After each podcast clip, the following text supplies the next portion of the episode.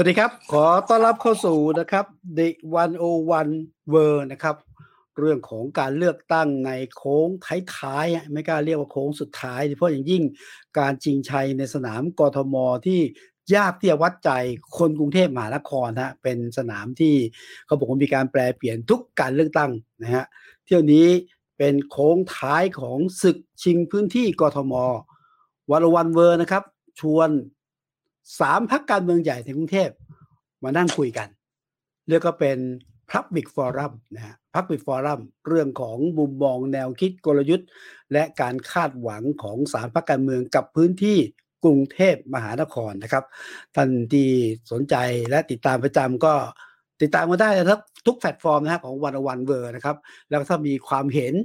นะฮะหรือมีคำถามส่งมาได้ ทีมงานจะรวบรวมคุยกับทั้ง 3 ท่านนะฮะในเวทีวันนี้ วันนี้สามผู้แทนจากสามพักการเมืองใหญ่อยู่กับเรานะครับ คุณจิรายุห่วงทรัพย์จากพักเพื่อไทยสวัสดีคุณจิรายุครับ สวัสดีครับ ครับ สวัสดีครับ สวัสดีท่านผู้ครัชบมและท่านผู้ฟังด้วยครับ สวัสดีพี่ๆทุกท่านครับครับเสียงดังฟังชัดนะฮะเอ่ออยู่ในมุมมืดนะอยู่ในรถนะครับพอดีเมื่อคกี้รับไปดีเบต สถานีโทรทัศน์มาครับ ก็เลยยังครับกลับไม่ถึงบ้านก็เลยต้องจอดรถคุยกับพี่ก่อนครับ ครับ อ่าท่านที่สองฮะคุณพิจารณ์ชาวพัฒนวงศ์ฮะจากพักก้าวไกลครับ คุณพิจารณ์สวัสดีครับ ครับ สวัสดีครัสวัสดีครับบคุณวิสุทธ์ครับ สวัสดีสวัสดีทุกครับๆท่านครับเออแล้วก็เป็นแม่ทัพได้ไหมหรือขุนพลของทางก้าวไกลในสนามกทมนะครับ อีกท่านนะฮะแน่นอนฮะคนกรุงเทพมหานครรู้จักดีฮะเป็นสสมาก่อน แล้วก็กอบพื้นที่กทมมายาวนานจากพรรคประชาธิปัตย์คุณเจิมมาศจึงเลิศสิริ คุณเจิมมาศสวัสดีครับ สวัสดีสวัคสรับดีค่ะสวัสดีสวัสดีครับฟังทุกคุณเจิมมาศได้ยินนะฮะ ได้ยินค่ะ โอเค ชัดเจนนะฮะ ก็ขอบพระคุณทั้งสามท่านนะครับเวทีของวันวันเวอร์นะครับ ในสนามกทมต้องบอกว่านี่คือ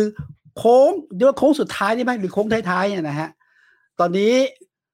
ถามก่อนว่าทั้งสามพักเลยอะ ตัวเลข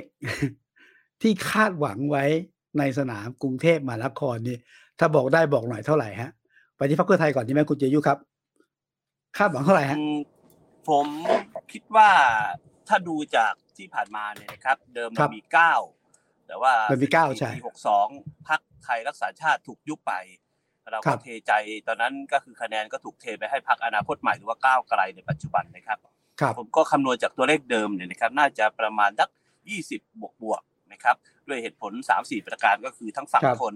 แล้วก็กรุงเทพกลางชั้นในเนี่ยเราก็เคยมีผู้แทน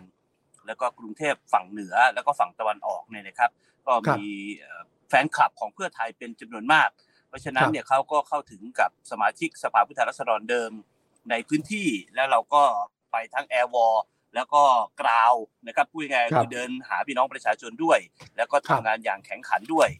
อ่าสงครามแอร์วอลไปบอกคนรุ่นใหม่ เราก็ทำอครัย่างบเต็มที่ครับฉะนั้นก็พ อจะอนุมานได้นะครับว่าจากเดิมเนี่ยตีไปสิบแล้วกันนะครับก็อ่าน่าจะมีเอ่อผลงานของรัฐบาลก่อนหน้านี้ก็คือรัฐบาลไทยรักไทยพลังประชาชนครับจนถึงเพื่อไทยเนี่ยก็คงจะทำให้พี่น้องในกรุงเทพมหานครเนี่ยก็อยากจะหลุดจากกับดักของเอ่อปัญหาเรื่องเศรษฐกิจอ่านะครับการค้าของค้าขายก็เลยมีความมั่นใจครับว่าพรรคเพื่อไทยน่าจะได้รับความไว้วางใจในกรุงเทพมหานครเนี่ยน่าจะประมาณ 20 เสียงขึ้นไปครับยี่สิบจากสามสิบสามนะอ่า ใช่ครับ จากสามสิบสามนะคราวที่แล้วได้มาเก้านะฮะต้องไปฟังใช่ครับแต่เขาวที่เราได้ก้ามาวไกลเก้าก้าวไกลคือได้มาครับเก้าเนี่ยพี่วิสุทธิ์ครับได้คได้รับมาเก้าเสียงตอนนั้นเนี่ย ในภาวะที่ถูกกระทำตลอดนะครับ ผมพูดอย่างนี้เลยอ่าถูกกระทำโอเคคืออะไรครับ ตอนปี62เนี่ย เราก็เจอทั้งคอสชอย่างผมเนี่ยอ่าเป็น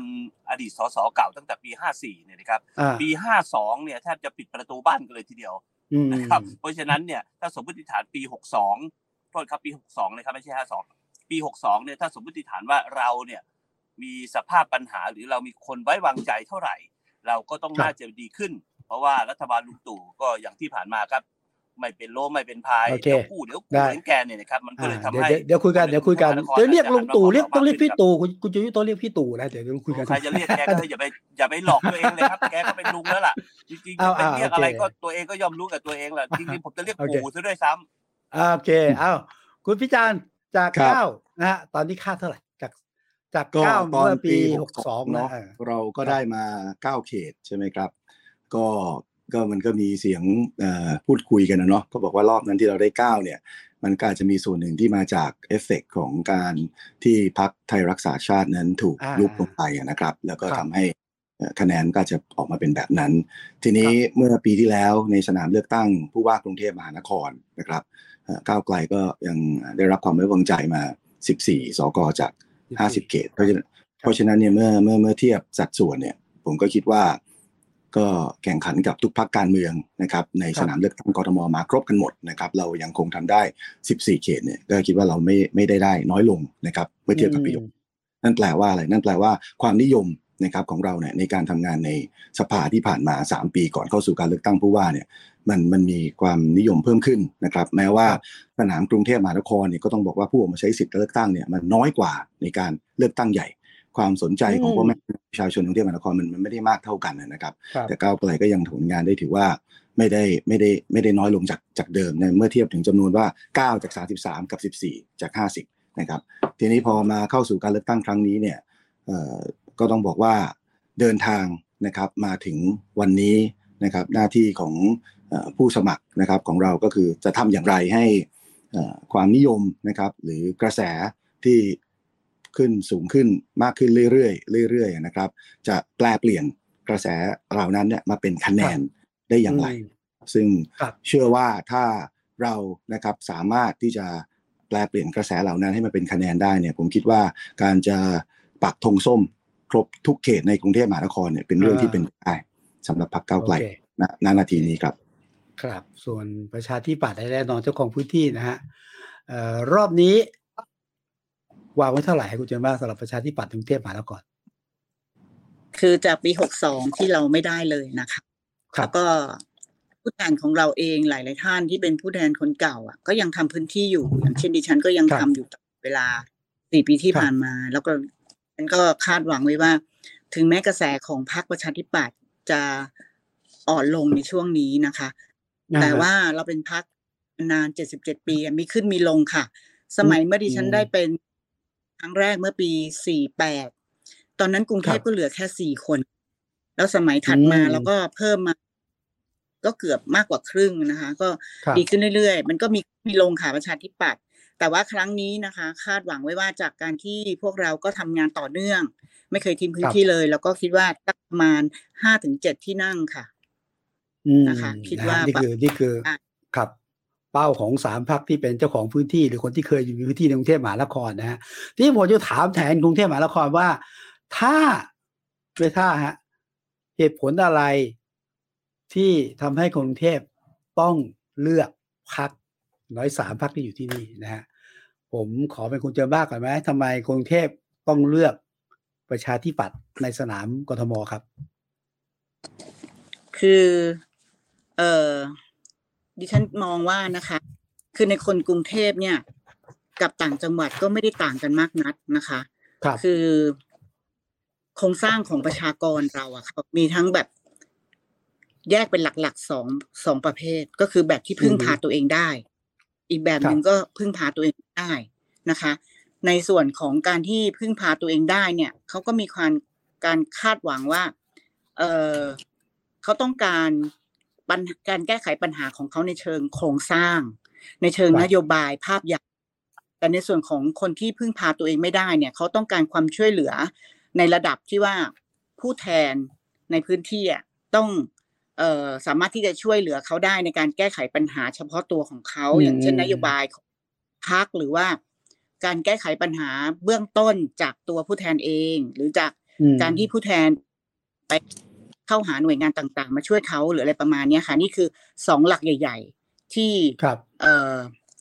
เราต้องเราต้องคือเขาต้องการความช่วยเหลือจากจากพักอะครัค่ะบคือคนที่เอ้ยคนถามว่าถ้าและถ้าเลือกถ้าเลือกประชาธิปัตย์กรุงเทพมหานครประชาธิปัตย์จะช่วยอะไรกรุงเทพมหานคร เออคืออย่างเราเองเนี่ยค่ะ เราเป็นอย่างดิฉันเองนะคะ ดิฉันยกครัตับวอย่างตัวเองว่า ตลอดที่เป็นผู้แทนมา 20 กว่าปี ดิฉันทำงานผู้แทนตั้งแต่เป็นสกสสมาสามสมัย ไม่เคยที่จะทิ้งเลยนะคะ เพราะว่าปัญหาของผู้ของชาวบ้านเราน่ะเขาไม่มีวันหมดไปเขาก็จะมีปัญหามาเรื่อยๆก็ต้องหาทางแก้ไขปัญหาเขาไปเรื่อยๆนะคะ เพราะฉะนั้น ถ้าเรายังยังอยู่เกาะติดกับเขาเนี่ยเขาก็มีความอุ่นใจที่จะต้อง เออเหมือนกับว่า หาตัวแทนที่อุ่นใจที่จะช่วยเหลือเขาได้ เมื่อเวลาที่เขาเดือดร้อนค่ะเพราะฉะนั้นก็คือต้องมีตัวแทนช่วยเขาอะค่ะ เพราะว่าอย่างสมมติว่าเราเป็นต่างจังหวัด ถึงแม้ต่างเองก็ต้องการค่ะ แต่คนต่างจังหวัดเขาสามารถจะอยู่ได้ด้วย การที่เขาจะอาจจะจับปลาหรือว่าหาผักหาหา อะไรกินเอง โดยที่อาจจะมีการพึ่งพาด้วยเอ่อความเกื้อหนุนของชาวบ้าน แต่คนกรุงเทพลำบากกว่านั้นเยอะ คนจนกรุงเทพมีเยอะค่ะ แล้วก็ต้องการความช่วยเหลือจากตัวแทนนะคะครับที่จะต้องปัดพร้ยื่อมนมือเข้าสสปฏิบัติพร้อมจะเป็นตัวแทนของกรุงเทพมหานครนะฮะครับ ครับ ส่วนพักพักก้าวไกลจะปักธงส้มทั่วกรุงเทพมหานครเนี่ย อะไรคือจุดขายของพรรคเพื่อไทยที่ทำให้ธงส้ม ผิวสะบัดในกรุงเทพอะไรอะไรคือจุดขายของพรรคก้าวไกล ใช่ใช่ใช่สำหรับกรุงเทพมหานครผมเน้นกรุงเทพนะเน้นกรุงเทพมหานคร คือใช่ครับอย่างนี้ฮะคือผมคิดว่า เวลาที่เราลงไปหาเสียงนะครับ เราก็จะขอคะแนนเนาะเราคือคือผมเนี่ยด้วยความที่ดูกรุงเทพมหานคร ผมลงหลายเขตมากนะครับ ทั่วกรุงเทพเวลาเดินหาเสียงเนี่ยก็ขอคะแนนพี่น้องนะครับ ขอคะแนนพี่น้องประชาชน ก็จะมีคนที่ให้แน่นอนให้ทั้งบ้าน ให้แน่นอนทั้งเออเออผมก็จะถามเลยว่าแล้วเพราะอะไรถึงให้เออคือเราก็อยากช่วจะเก็บข้อมูลเนาะว่าเพราะอะไรครับถึงเลือกเรา เพราะอะไรถึครังบชอบเราผมสามารถสรุปออกมาได้นะครับ เป็นประเด็นอย่างนี้ก็คือว่าอย่างแรกเลยเนี่ย ที่มักจะพูดกันคือชอบความชัดเจนอ่าชัดเจนชอบความชัดเจนของของของพรรคก้าวไกล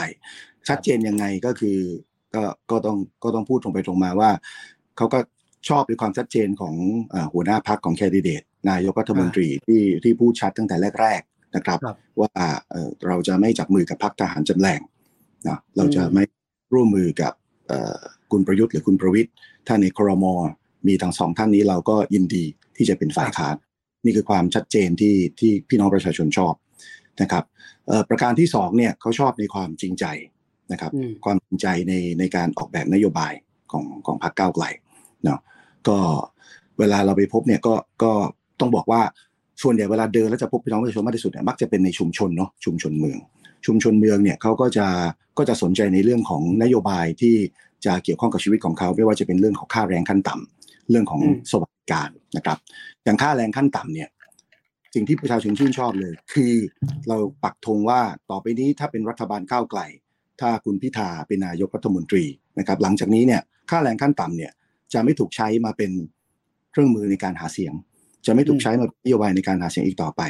เพราะว่าภายใต้รัฐบาลก้าวไกล ภายใต้นายกพิธาเนี่ยค่าแรงปรับขึ้นทันที 450 บาท แล้วจะปรับขึ้นทุกปีแบบอัตโนมัติ โดยดูจากการเติบโตทางเศรษฐกิจ ดูจากอัตราเงินเฟ้อนะครับ ก็คือยุติการเอาค่าแรงขั้นต่ำมาเป็นเอ่อเครื่องมือในการหาเสียง ตรงเนี้ยประชาชนก็ชอบกันเยอะนะครับอะรวมถึงเรื่องของสวัสดิการที่ ตอนที่เราเปิดสวัสดิการเนี่ยแล้วก็บอกถึงที่มานะครับของของงบประมาณ เราเราเราแสดงให้เห็นว่าเออมันเป็นมันเป็นอะไรที่ตรงไปตรงมานะครับว่าจะเอาเงินจากที่ไหนไม่ได้เป็นภาระที่จะต้องไปให้ประเทศเนี่ยเป็นหนี้เพิ่มขึ้นนะครับแต่มาจากการเอ่อจัดสรรงบประมาณอย่างไรนะครับ มาจากการขยายเอ่อฐานภาษีนะครับ เก็บภาษีเอ่อมั่งคั่งเพิ่มขึ้นอย่างไร แล้วก็อันที่สามเลยที่พูดเยอะที่สุด คืออยากเปลี่ยน อยากเปลี่ยนอยากเปอลี่ยายนกเปลี่ยน ใช่อยากอยากเปลี่ยนคือประชาชนมักจะพูดอยากเปลี่ยนคำว่าอยากเปลี่ยน เพราะว่าอืมต้องยอมรับว่าก้าวไกลคือพรรคการเมืองหลักพรรคการเมืองเดียวในสนามการเลือกตั้งครั้งนี้ ที่ยังไม่เคยมีอำนาจในการบริหาร ที่ยังไม่เคยมีอำนาจในการจัดสรรงบประมาณ พูดง่ายๆก็คืออยากที่จะเปลี่ยนแปลง อยากที่จะลองให้คนที่ยังไม่เคยทำเนี่ยทำดูบ้างเพราะสี่ปีที่ผ่านมา ก็เห็นความโดดเด่นในสภาผู้แทนราษฎร เห็นการทำงานมาแล้วนะครับ ก็อยากที่จะลองเปลี่ยนยองที่อยากอยากที่จะให้โอกาสพวกเราได้มีอำนาจในการเข้ามาบริหาร นะครับ เพราะฉะนั้นผมคิดว่าถ้าถามว่าคนกรุงเทพเนี่ยจะได้อะไร ผมก็อยากจะตอบในมุมที่ว่าที่เราสอบถามประชาชนเวลาที่เขาเลือกเราอะนะครับเขาก็เขาก็จะพูดอะไรประมาณนี้ ครับโอเคครับอะทางพรรคเพื่อไทยคุณ คุณเจียยุฮะครับผม คุณเจียยุฮะนี่สสกรุงเทพมาตลอดนะใช่คครับนจะถามคุณเจียยุแล้วกันว่าทำไมต้องเลือกพรรคเพื่อไทยในกรุงเทพมหานครเอ่ออันดับแรกก่อนนะครับ เราครับเป็นผู้แทนกรุงเทพที่รู้นโยบายนะครับ แล้วว่าเราเปลี่ยนผ่านการทำงานในลักษณะท้องถิ่นต่อเนื่องกับระดับชาติมาแล้วหลายครั้งนะครับ แล้วเราก็ครัเห็บนสภาพปัญหา ผมยกตัวอย่างเมื่อปีที่แล้วเนี่ยเรามีการเลือกตั้งสมาชิกสภากรุงเทพมหานคร เพื่อไทยอ่าก็ได้ถึง 20 เสียงเนี่ยนะครับ แล้วก็ยังมีคนเชื่อว่าผู้ว่ากทมท่านชาติชาติสิทธิพันธ์เนี่ยก็น่าจะสอดรับกับนโยบายในแนวทางของพรรคเพื่อไทย ประเด็นที่หนึ่งครับก็คือการเลือกเพื่อไทยเนี่ย ผมเชื่อว่าน่าจะทำงานเชื่อมกับท้องถิ่นได้เป็นอย่างดีนะครับ โดยเฉพาะ 6-7 เดือนที่ผ่านมาเนี่ยในเขตที่มีสมาชิกสภากรุงเทพของพรรคเพื่อไทยเนี่ยเราทำงานสารกันอย่างเป็นระบบสสไม่มีงบประมาณ แต่เราสามารถบอกสกได้สกก็ไปแก้ไขปัญหา 1 2 3 4 5 ได้ ซึ่งในเขตคลองสามวาบ้านผมเนี่ยก็เห็นอย่างชัดเจนนะครับว่าสสแม้จะไม่มีงบ แต่ก็สามารถทำงานร่วมกับสกได้ ประเด็นต่อมาครับก็คือ ผลลัพธ์ของเศรษฐกิจสำคัญของคนกรุงเทพมหานครเนี่ยอย่าลืมนะครับกว่า 80%ในกรุงเทพมหานคร คือต้องพึ่งพาเศรษฐกิจนะครับ เนื่องจากท่านมีตั้งแต่โรงแรมร้านค้า ร้านอาหารเดี๋ยวนี้เยอะแยะเต็มไปหมดนะครับ แถววันโอวันเนี่ยซอยอารีเนี่ยก็เต็มไปด้วยร้านค้า เพราะฉะนั้นเนี่ยคนกรุงเทพมหานครจะเซนซิทีฟหรือความรู้สึกอ่อนไหวกับการทำธุรกิจนะครับหรือว่าเศรษฐกิจ หลายคนนะครับเป็นเจ้าของร้านก็สิ้นเนื้อบาดาตัวในช่วงหลายปีที่ผ่านมานะครับก่อนหน้าโควิด ก็เช่นเดียวกัน หลังโควิด ก็หนักหนาสาหัส เพราะฉะนั้นโดยภาพรวมของพรรคเพื่อไทยครับ เราทำระหว่างกรุงเทพมหานครเชื่อมโยงไปกับรัฐบาลของพรรคเพื่อไทยในอนาคต ผมยกตัวอย่างเลยครับอย่างเขตคลองสาวบาบ้านผมเนี่ยมีรถไฟฟ้าสายสีชมพูวิ่ง แต่ปรากฏว่าไม่มีจุดจอดรถหรือว่าจอดแล้วจอดอย่างนี้เป็นต้น เมื่อคนนั่งรถหรือว่าพักแอนไลท์จอดแล้ว แล้วขึ้นรถกอล์ฟใหญ่ ๆ ของกรุงเทพมหานครหรือรัฐบาลกระทรวงคมนาคมทำเนี่ยก็สามารถเชื่อมโยงไปที่รถไฟฟ้าสายต่างๆ ได้ นอกจากนี้ครับ แนวนโยบายที่เราเคยนำเสนอ แต่ว่าไม่ได้ทำในช่วงหลังการปฏิวัติมาเลยเนี่ยนะครับ ก็คือการเอารถไฟฟ้าไม่รู้กี่สายในกรุงเทพมหานครเนี่ยเอามาดูซิสายไหนมันกำไรมาก สายไหนมันกำไรน้อย แล้วหาค่าเฉลี่ยครับ เราจึงเป็นที่มาของนโยบาย 20 บาท ตลอดสายในกรุงเทพมหานคร เพราะฉะนั้นผมจึงมีความเชื่อมั่นครับว่า การเลือกตั้งคราวนี้เนี่ยมันไม่ใช่เอาเพื่อชอบหรือเพื่อสะใจหรือเพื่ออะไรพักเพื่อไทยเน้นนโยบายที่เราทำมาแล้วมันทำได้จริง ผมคิดแค่กรุงเทพมหานครนะครับ50 เขตในกรุงเทพมหานครตอนนี้ก็มีสภาพปัญหา ซึ่งผมเรียกร้องที่พักเพื่อไทยตลอดก็คือว่า การจัดทำงบประมาณหลังการเลือกตั้งโทษครับหลังการปฏิวัติคอสชมาเนี่ยท่านเชื่อไหมครับ 50 เขตในกรุงเทพมหานคร ตักกะคือเขาใช้วิธีการหารเท่าหมายความว่า1เขตมี100ล้าน และผมถามหน่อยครับว่าเขตชั้นในกรุงเทพมหานครท่านมี3 4หมื่นคนเนี่ยท่านได้100ล้าน เขตชั้นนอกบินบุรีคลองสามวามี2 0 0แสนกว่าคนอย่างเขตบ้านผมเนี่ยสองแสนกว่านะครับก็ได้100ล้าน แถมสกสมัยก่อนดูตามจำนวนประชากรนะครับหนึ่งเขตบ้านผมสมัยก่อนมีสองคน พอหลังปฏิวัติมาพี่ก็เลยรวบลุงทั้งหลายแหละก็แก้ไขบอกเอาหารเท่าหมดเลย เพราะฉะนั้น วิธีคิดของพรรคเพื่อไทยก็คือทำอย่างไร ระดับท้องถิ่น สามารถแก้ไขปัญหาและเชื่อมโยงระดับชาติได้ทำแบบนี้เนี่ยผมก็เชื่อมั่นนะครับ ว่าคนกรุงเทพมหานครจะเข้าใจ ถ้าเศรษฐกิจไม่ดีท่านเปิดโรงแรมบนอาคารสูงโอเค ท่านอาจจะขายคนมีสตางค์บ้าง แต่ผลกระทบมันเป็นวงกว้างแบบโดมิโนนะครับเพราะฉะนั้นผมยืนยันครับว่า ระดับท้องถิ่นที่มีพี่น้องประชาชนมอบความไว้วางใจถึง 20 เสียงของสมาชิกสภากรุงเทพ แล้วก็สสอีก 9 คน ในครั้งนี้เนี่ยผมเชื่อมั่นครับว่า อยากให้พี่น้องคนกรุงเทพมหานคร เลือกเพื่อไทยให้แลนสไลด์ แล้วก็ถล่มทลายครับ เพื่อจัดทำนโยบายระดับชาติมาถึงระดับท้องถิ่นของกรุงเทพมหานครครับครับก็ชัดเจนนะนี่คือจุดขายจุดยิงของแต่ละภาคการเมืองนะฮะก็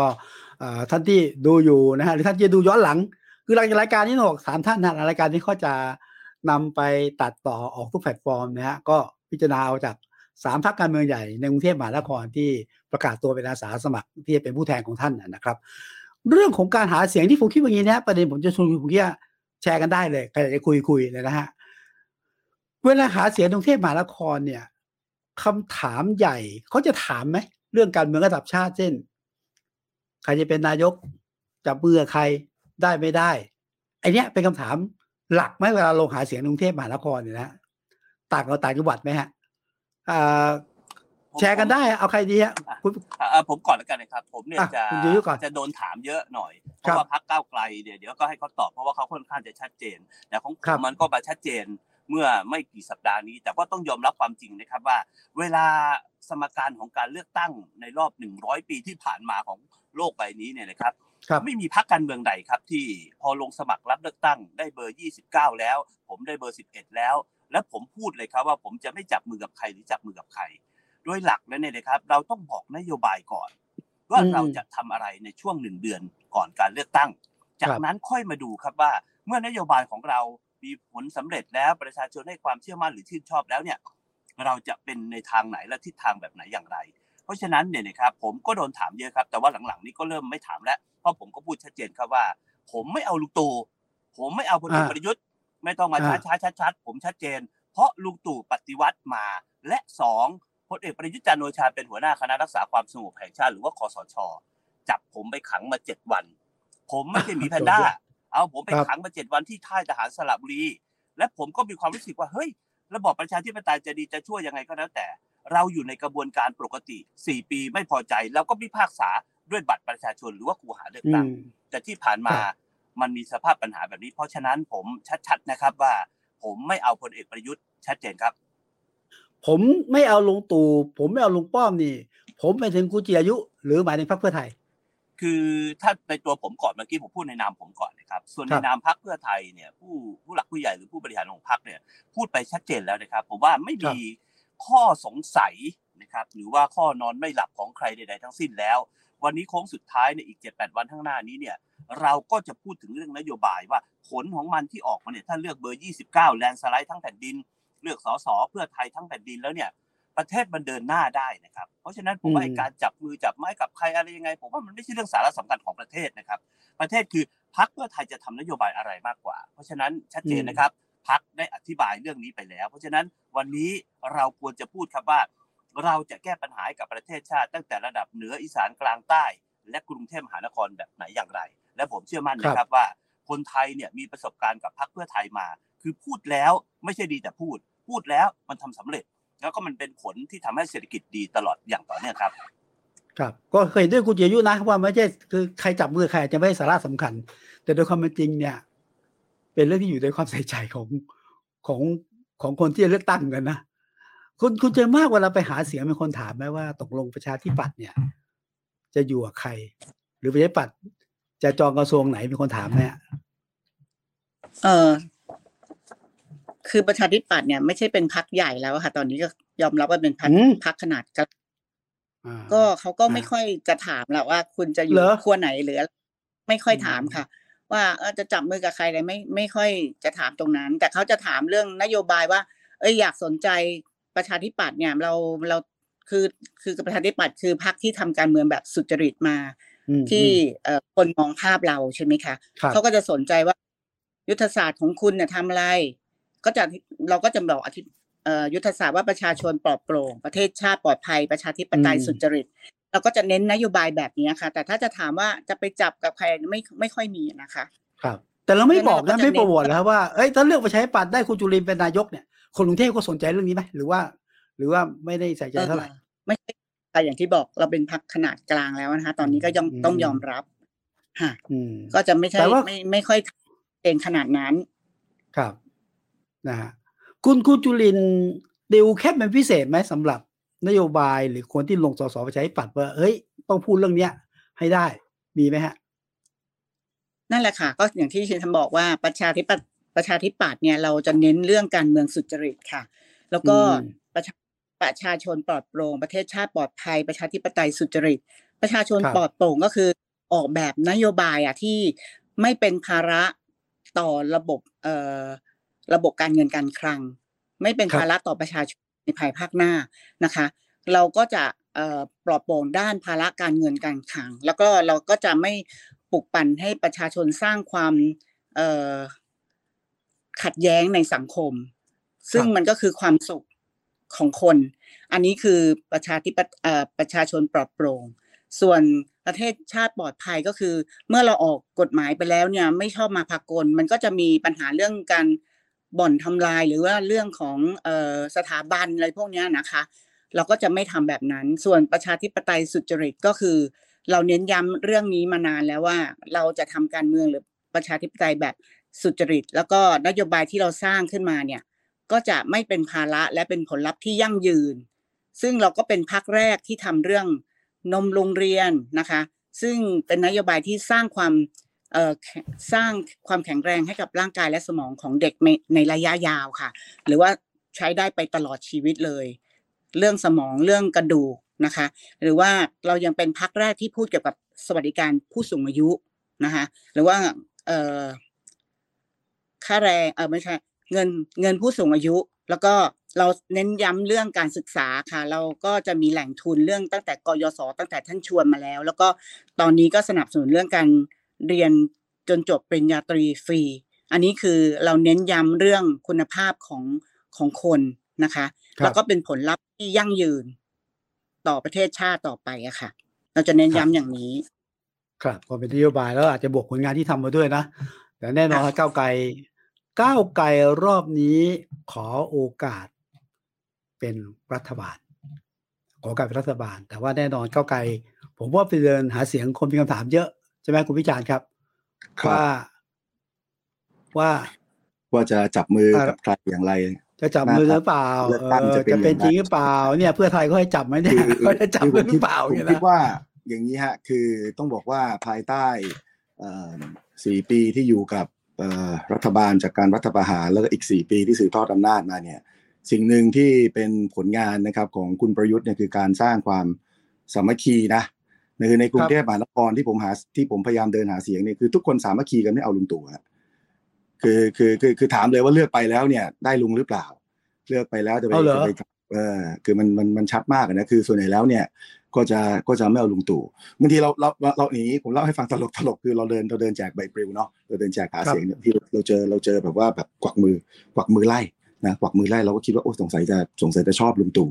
เนาะเราก็ถามเขาว่าเอ๊ยยังยังยังแปดปีที่ผ่านมาแบบสี่ปีที่ผ่านมาเป็นยังไงครับ มีมีความมีแบบ มีสภาพความเป็นอยู่มีคุณภาพชีวิตอย่างไรใช่ไหมเราก็อยากจะรู้นะว่าคนชอบลุงตู่คิดยังไง ปรากฏว่าไอ้ที่กวักมือไล่เราเนี่ยไม่ใช่นะคือกวักเลือกไล่ดูแน่นอนคือไม่เอาลุงตู่แล้วเลือกแน่อืมๆก้าวไกลไม่ต้องมาแจกใบปลิวเลือกอยู่แล้วเก็บอืมเก็บใบปลิวไว้จากคนอื่นเถอะนะไม่ต้อครังบแจกเถอะนะครับ ทีนี้เนี่ยก็ต้องบอกว่าพอพอต้องบอกว่าคนกรุงเทพมหานครส่วนใหญ่แล้วเนี่ยก็คือจะพูดง่ายๆคือจะมุ่งมาเลือกพักฝั่งฝั่งฝ่ายค้านเนี่ยขั้วฝ่ายค้านในรอบที่แล้วครับนะครับ แล้วก็ก็จะมีบางทีบางทีมีคำถามว่าเอ๊ะถ้าเลือกไปแล้วเนี่ยนะครับแบ่งคะแนนกันแล้วเนี่ยพูดตรงๆเนี่ยระหว่างสีแดงสีส้มเนี่ยสุดท้ายแล้วเนี่ยคะแนนมันจะตกน้ำหรือเปล่า สุดท้ายแล้วเนี่ยเออฝั่งลุงเขาจะชนะหรือเปล่านะผมก็ต้องพยายามที่จะอธิบายนะครับให้พี่น้องประชาชนได้เข้าใจว่าเดินทางมาถึงวันนี้แล้วเนี่ยด้วยด้วยกระแสนะครับที่ที่เกิดขึ้นเนี่ย ในกรุงเทพมหานครเนี่ยผมเชื่อว่ามันไม่ไม่ส้มก็แดงไม่แดงก็ส้มอะนะครับมันไม่มีคะแนนตกน้ำอยู่แล้วนะครับ แล้วก็อืมถ้าจะเลือกตั้งอย่างยุทธศาสตร์จริงๆเนี่ยคงไม่ใช่ที่ว่าเอ่อจะเลือกพักใดที่มันมีโอกาสชนะ แต่ประเด็นคือมันต้องเลือกพักใดที่มันมีโอกาสที่จะเข้าไปเปลี่ยนแปลงสังคม แล้วก็เปลี่ยนแปลงโครงสร้างทางเศรษฐกิจเปลี่ยนแปลงทางโครงสร้างทางการเมืองจริง ๆ นะครับ ต้องเลือกต้องเลือกเลือกยุทธศาสตร์คือต้องเลือกพักใดที่ที่กล้าที่จะเข้าไปทำเรื่องยากๆ นะไม่ว่าจะเป็นการทลายทุนผูกขาด ไม่ว่าจะเป็นเรื่องของการกระจายอำนาจ ไม่ว่าจะเรื่องของการปฏิรูปกองทัพนะครับเพราะฉะนั้นเนี่ยมันคงจะไม่มีประโยชน์อะไรถ้าฝ่ายประชาธิปไตยชนะ แต่เราไม่สามารถที่จะแก้ปัญหาความเหลื่อมล้ำในสังคมได้ มันคงไม่มีประโยชน์อะไรถ้าฝ่ายประชาธิปไตยชนะ แต่ว่าเราไม่สามารถเอาทหารออกจากการเมือง แล้วหยุดยั้งวงจรรัฐประหารได้นะครับดังนั้นเราก็พยายามที่จะสื่อสารกับพี่น้องประชาชน คนกรุงเทพมหานครให้เข้าใจว่าเลือกตั้งครั้งนี้คือการเลือกระหว่างอนาคต กับอดีตนะคือการเลือกระหว่างความหวังกับความกลัวครับแต่ว่าขอให้เลือกด้วยด้วยด้วยเจตนานะครับอันอันบริสุทธิ์อันแน่วแน่ว่าชอบการเมืองแบบไหน ชอบพรรคการเมืองแบบไหนก็เลือกไปเลยนะครับ เพราะยังไงก็โอกาสที่เอ่อลุงตู่จะกลับมาเนี่ยมันไม่มีแล้วล่ะอะเหรออะอย่างนี้อะเออคุณพิชากำลังบอกว่า เลือกสองเบอร์ใช่ไหมต้องตัดใจอย่างนั้นหรือเปล่า คือก็ต้องบอกว่าเอ่อช่วงก่อนหน้านี้นะก็ต้องบอกว่าช่วงก่อนหน้านี้เพราะปัจจุบันเนี่ยเราเดินทุกวันเนี่ยมันมันมันมันเปลี่ยนแปลงไปเรื่อยๆเนาะเราคุยกับพี่น้องประชาชนเนี่ยเรารู้สึกได้ว่าความคิดของเขาเปลี่ยนไป คือช่วงก่อนหน้านี้ก็มีความลังเลนะครับ คือแน่นอนเนี่ยอยากจะเทคะแนนให้กับฝั่งประชาธิปไตยให้กับพรรคขั้วฝ่ายค้านเนาะอืมมีความลังเลแต่ว่าก็ลังเลอยู่ว่าจะเลือกพรรคไหนนะมันก็มีความลังเลในพี่น้องประชาชนอยู่ แต่ว่า เดินเดินทางมาถึงวันเนี้ยประชาชนก็เริ่มเขาเริ่มมั่นใจแล้วว่าคะแนนเขาไม่ตกน้ำแน่ๆนะครับอืมคะแนนเขาไม่ตกน้ำแน่ๆคือดูแล้วเนี่ยยังไงแล้วเนี่ยเอ่อจะพูดถึงว่าจะเป็นจะเป็นจะอ้างอิงจากผลโพลก็ได้นะครับจะจะอ้างอิงจากกระแสในโซเชียลมีเดียก็ได้ หรือจะอ้างอิงจากสิ่งที่พี่น้องประชาชนเขาพูดคุยกันเองเนี่ยในชุมชนครับในหมู่บ้านในถนนซอยเนี่ยเขาคุยกันเขาแลกเปลี่ยนกันเนี่ยเออเขาก็เห็นว่าเฮ้ยยังไงเนี่ยมันก็ นี่แหละก็มีแค่สองพักนี้แหละในสนามกรุงเทพมหานครเพราะฉะนั้นการการการเลือกมันก็มันก็เรียกเลือกได้โดยเจตนารมณ์มากขึ้นมากกว่าที่จะอ่าเอ่อมีความพยายามที่จะเอ่อสื่อสารแล้วไปแล้วไปกำหนดแนวทางการตัดสินใจของพี่น้องประชาชนว่าเฮ้ยมันต้อครังบเลือกแบบยุทธศาสตร์นะอย่าเลือกให้อย่าอ่าอย่าอย่าให้คะแนนมันตกน้ำนะ ผมคิดว่าตอนนี้พี่น้องประชาชนเอ่อคิดว่าเข้าใจมากยิ่งขึ้นแล้วว่าว่าว่าสามารถที่จะเลือกด้วยเจตนารมณ์ของตัวเองครับเอ่อ อันนี้อันนี้คาบเกี่ยวอะคาบจริงเพื่อไทยโดยตรงนะคุณเจียยุครับคุณเจียยุอยู่ไหมพระพระคุณจิจยุว่าฮะไงครับพี่ไม่เจออย่างนี้ไม่ใช่พาดพิงขอขอไฟขอไฟคำถามที่เจอกัน คล้ายๆ เนี่ยคุณเจียยุครับ เสียดายเพื่อไทยเก้าวไกลก็รักอะถ้าคุณเจียยุเจอคนถามที่จะตอบว่ายังไงอะผมเจอจริงๆนะผมเจอจริงๆลนะผม ลงพื้นที่เนี่ยนะครับ ก็พูดครับยากเหมือนกันครับมันแล้วแต่กลุ่มเป้าหมาครับยครับผมก็ไม่ก้าวล่วงก้าวไกลนะครับ เพราะว่าครับแต่ละท่านก็ทำงานร่วมกันในสภามาสี่ห้าปีเนี่ยก็จะรู้สอ่าไตล์กันแล้วว่าเราก็ต่อสู้กันมาเต็มที่ แต่ว่าพอพอครับลงสนามแข่งขันเนี่ยนะครับ ผมก็นำเสนอในเรื่องของนโยบายนะครับ เป็นหลักเขตอื่นๆ ก็เช่นเดียวกันครับในกรุงเทพมหานครเนี่ยเขาก็มองเลยครับว่าพรรคเพื่อไทยเนี่ยถ้าเปรียบแล้วเนี่ยนะครับ เหมือนคนที่เคยทำงาน มาแล้ว แล้วก็มีประสบการณ์อะถ้าพูดตรงไปตรงมาเลยครับ ผมเนี่ยเป็นตั้งแต่รัฐบาลนะคครัรับบแล้วผมก็มาเป็นฝ่ายต่อต้านคอสช เป็นฝ่ายครับค้านคอสชนะครับพูดมากจนกระทั่งเขาก็จับไปขังมาแล้วเจ็ดวันเนี่ยก็อืมปรากฏว่าหลังจากนั้นเนี่ยนะครับ เราเลือกตั้งปี62เราก็มาเป็นฝ่ายค้าน คือฝ่ายค้านเนี่ย ผมบอกเลยครับว่า เมื่อเป็นฝ่ายค้านเราก็ทำหน้าที่อย่างเต็มที่นะครับ ผมอาจจะได้รับฉายา เป็นเดือนเป็นดาวอะไรต่างๆแล้วนะก็สุดแท้แล้วแต่เลยครับอยู่ที่คุณภาพของฝ่ายค้านและคุณภาพของเอ่อประชาชนจะให้คะแนนพรรคเพื่อไทยในช่วงที่ผ่านมา เวลาการตรวจสอบรัฐบาล คราวนี้พอถึงต้องมาเวอ่าพอมาถึงเวลาที่เราต้องนำเสนอครับผลงานหรือว่านโยบายของเราเนี่ยพวกเราอาจจะโชคดีหน่อยครับว่า เวลาเราเป็นฝ่ายค้านเราก็ฝ่ายค้านคุณภาพ พอเรามาเป็นรัฐบาล เราก็เอาสิ่งที่มันเป็นข้อบกพร่องของรัฐบาลลุงตู่ ถอยหลังไปคือรัฐบาลลุงตู่ผ่านมาแล้วสองรัฐบาลเนี่ยเอามาครับเป็นการแก้ไข แล้วก็บอกพี่น้องประชาชนครับ บางทีหลังๆ นี้พี่น้องประชาชนเขาอาจจะเห็นนะครับว่าเฮ้ยเลือกเพื่อไทยแล้วเนี่ย มันได้สองเด้งเด้งที่หนึ่งคือเด้งระดับชาตินะครับ เด้งที่สองก็คือเด้งระดับท้องถิ่นทางนี้ทั้งนั้นจะเด้งหนึ่งเด้งสองเนี่ยนะครับ มันก็ทำให้ประเทศไทยนั้นก้าวข้ามหลุมกับดัก ของเศรษฐกิจที่มันย่ำแย่มาสี่สาห้าปีครับเพราะฉะนั้นเนี่ยผมจะไม่ค่อยได้ยินนะครับว่าไปถึงแล้วจะเลือกพักนั้นหรือชอบพักนี้แบ่งคนละครึ่งอะไรเงี้ยผมเห็นพักอื่นที่ไม่ใช่พักก้าวไกลเสียด้วยซ้ำครับที่ ไม่รู้ว่าหลังๆ นี้กินยาผิดซองหรือว่าไหวหรือไม่ไหวนะครับ บางทีก็ไปเดินบอกประชาชนว่าอ่าเขตอะพักเลือกพักเพื่อไทยนะคะ เขตเลือกหนูนะคะ แต่ก็ตอบไม่ได้ว่าที่ผ่านมาคุณอยู่รัฐบาลเนี่ยขอโทษนะครับอืมจริงๆแล้วพักรัฐบาลก็หลายพักเนี่ย ท่านก็ไม่ได้ทำอะไรที่เป็นประโยชน์ต่อพี่น้องประชาชนคนกรุงเทพนะครับ ทั้งๆที่ท่านมีรัฐบาลตั้งแต่พลเอกประยุทธ์ไล่ลงมารองนายกรัฐมนตรีของทุกๆพรรคที่อยู่ของฝั่งรัฐบาล ท่านเชื่อไหมครับสี่ปีมาเนี่ยผมเจอโควิด ผมก็ไม่เคยเห็นนะครับว่ารัฐบาลนั้น จะใช้ผ่านผู้สมัครหลายพรรคแบบไหนอย่างไร โดยสรุปครับว่าเหตุที่พรรคเพื่อไทยมีจุดยืนชัดเจนนะครับหนึ่ง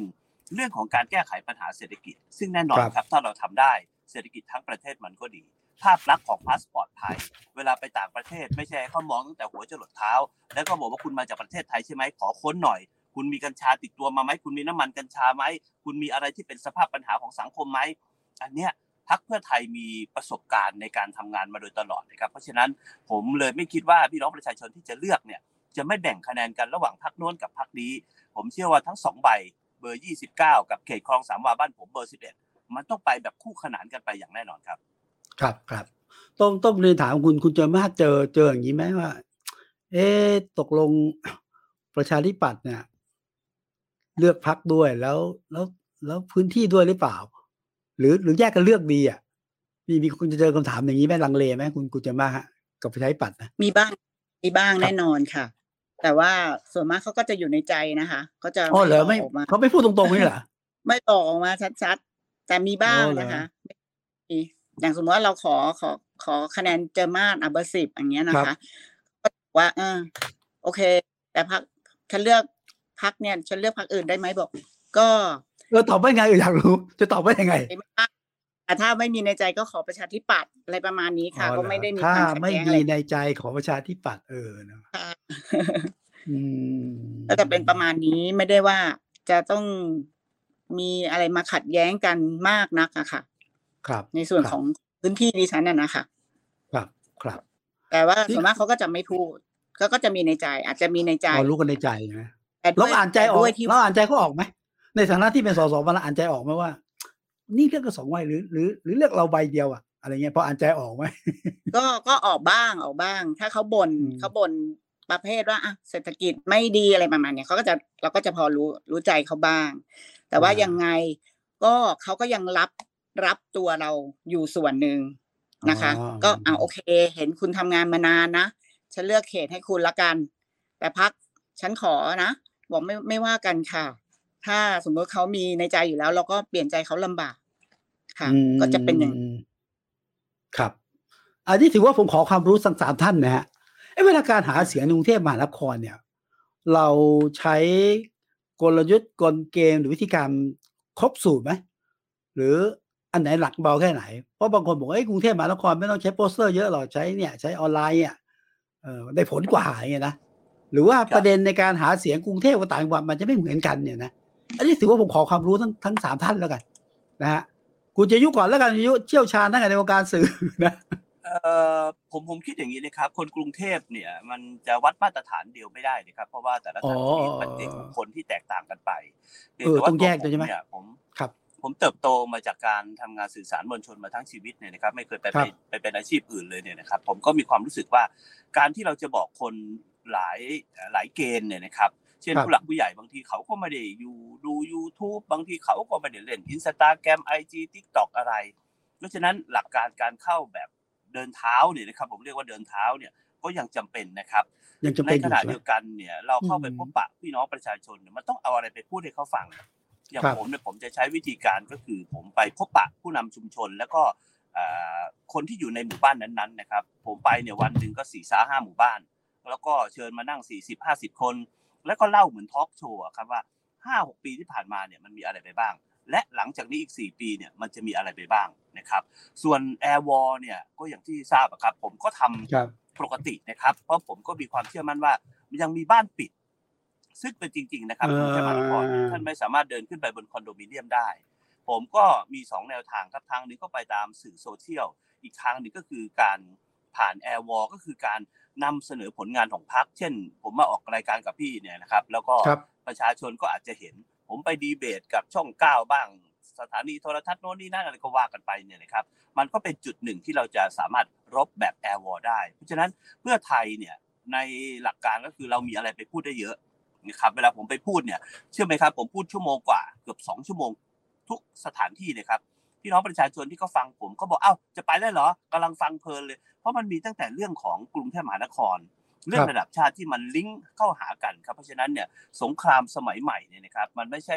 การรบแบบสมัยก่อนที่จะเดินเท้านะครับเราก็รบด้วยผ่าน air war ด้วย air war ก็มีหลากหลายประเภทนะครับ ทั้งเข้าด้วยการไปทำคอนเทนต์ แล้วก็บอกว่าเราจะแก้ไขปัญหาแบบไหนอย่างไรครับ ผมก็เลยเชื่อมั่นครับว่าครับตอนนี้เนี่ยมันต้องไปทั้งสองทางครับ ครับ เออเออผมเห็นว่าปัญหาที่มันมันเคยเป็นปัญหาตอนนี้เป็นหรือเปล่าไม่รู้นะสำหรับผู้หาเสียงนะครับเนี่ยที่คุณจิยุพูดถึงคอนโดมิเนียมทาวน์เฮาส์บ้านเดี่ยวเนี่ยหมู่บ้านปิด เป็นจุดที่เออเข้าไม่ถึง มัน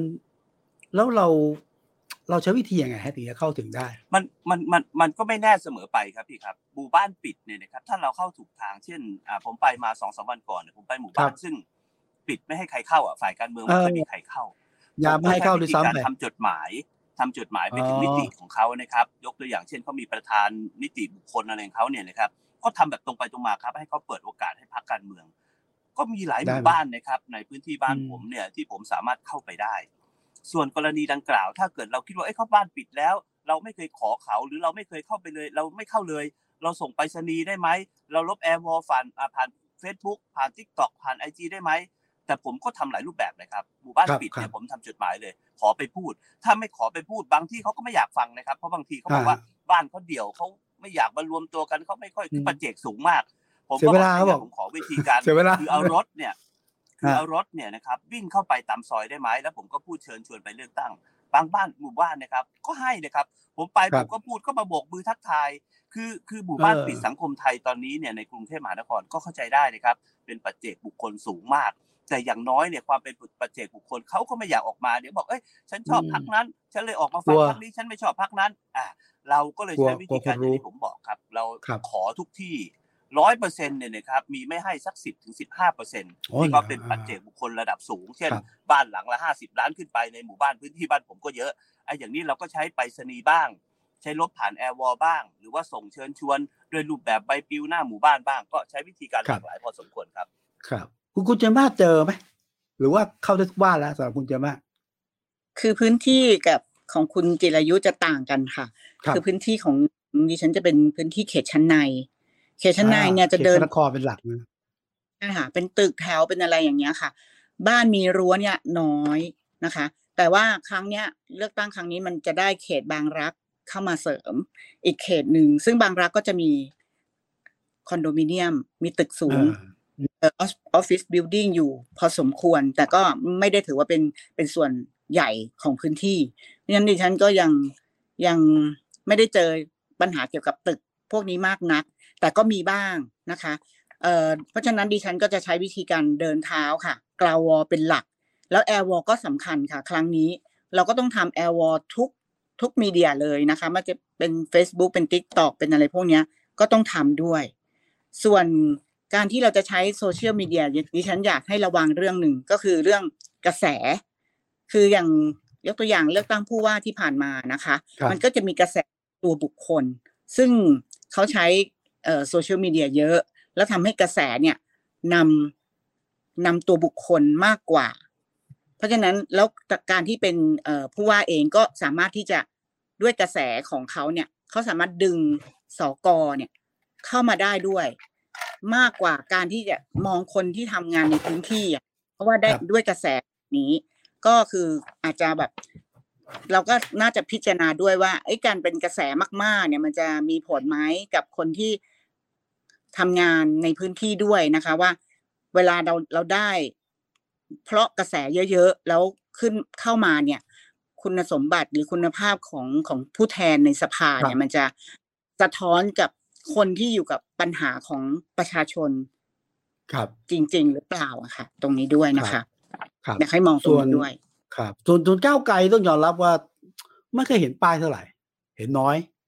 นะฮะหรือว่าเป็นลุกไอ้เรื่องของ ออนกราวหรือกระแสโซเชียลเป็นหลักอะขอขออไม่อยาภักยคก้ารับวไกลอะเมื่อกี้ขอโทษทีครับเมื่อกี้มีโทรศัพท์แทรกเข้ามาครับเมื่อกี้คุณวิสุทธ์พูดอะไรขออีกทีครับอะไรเออป้ายน้อยเลยนะฮะคือมีข้อสังเกตว่าก้าวไกลเนี่ยป้ายป้ายจะไม่เยครัอะบวันเถอะหรือเข้าใจครับว่าเป็นลุกด้านออนไลน์ด้านโซเชียลมีเดียเป็นหลักอ่าหรือเปล่าอันนี้ไม่แน่ใจ หรือกลยุทธ์การหาเสียงของก้าวไกลเป็นยังไง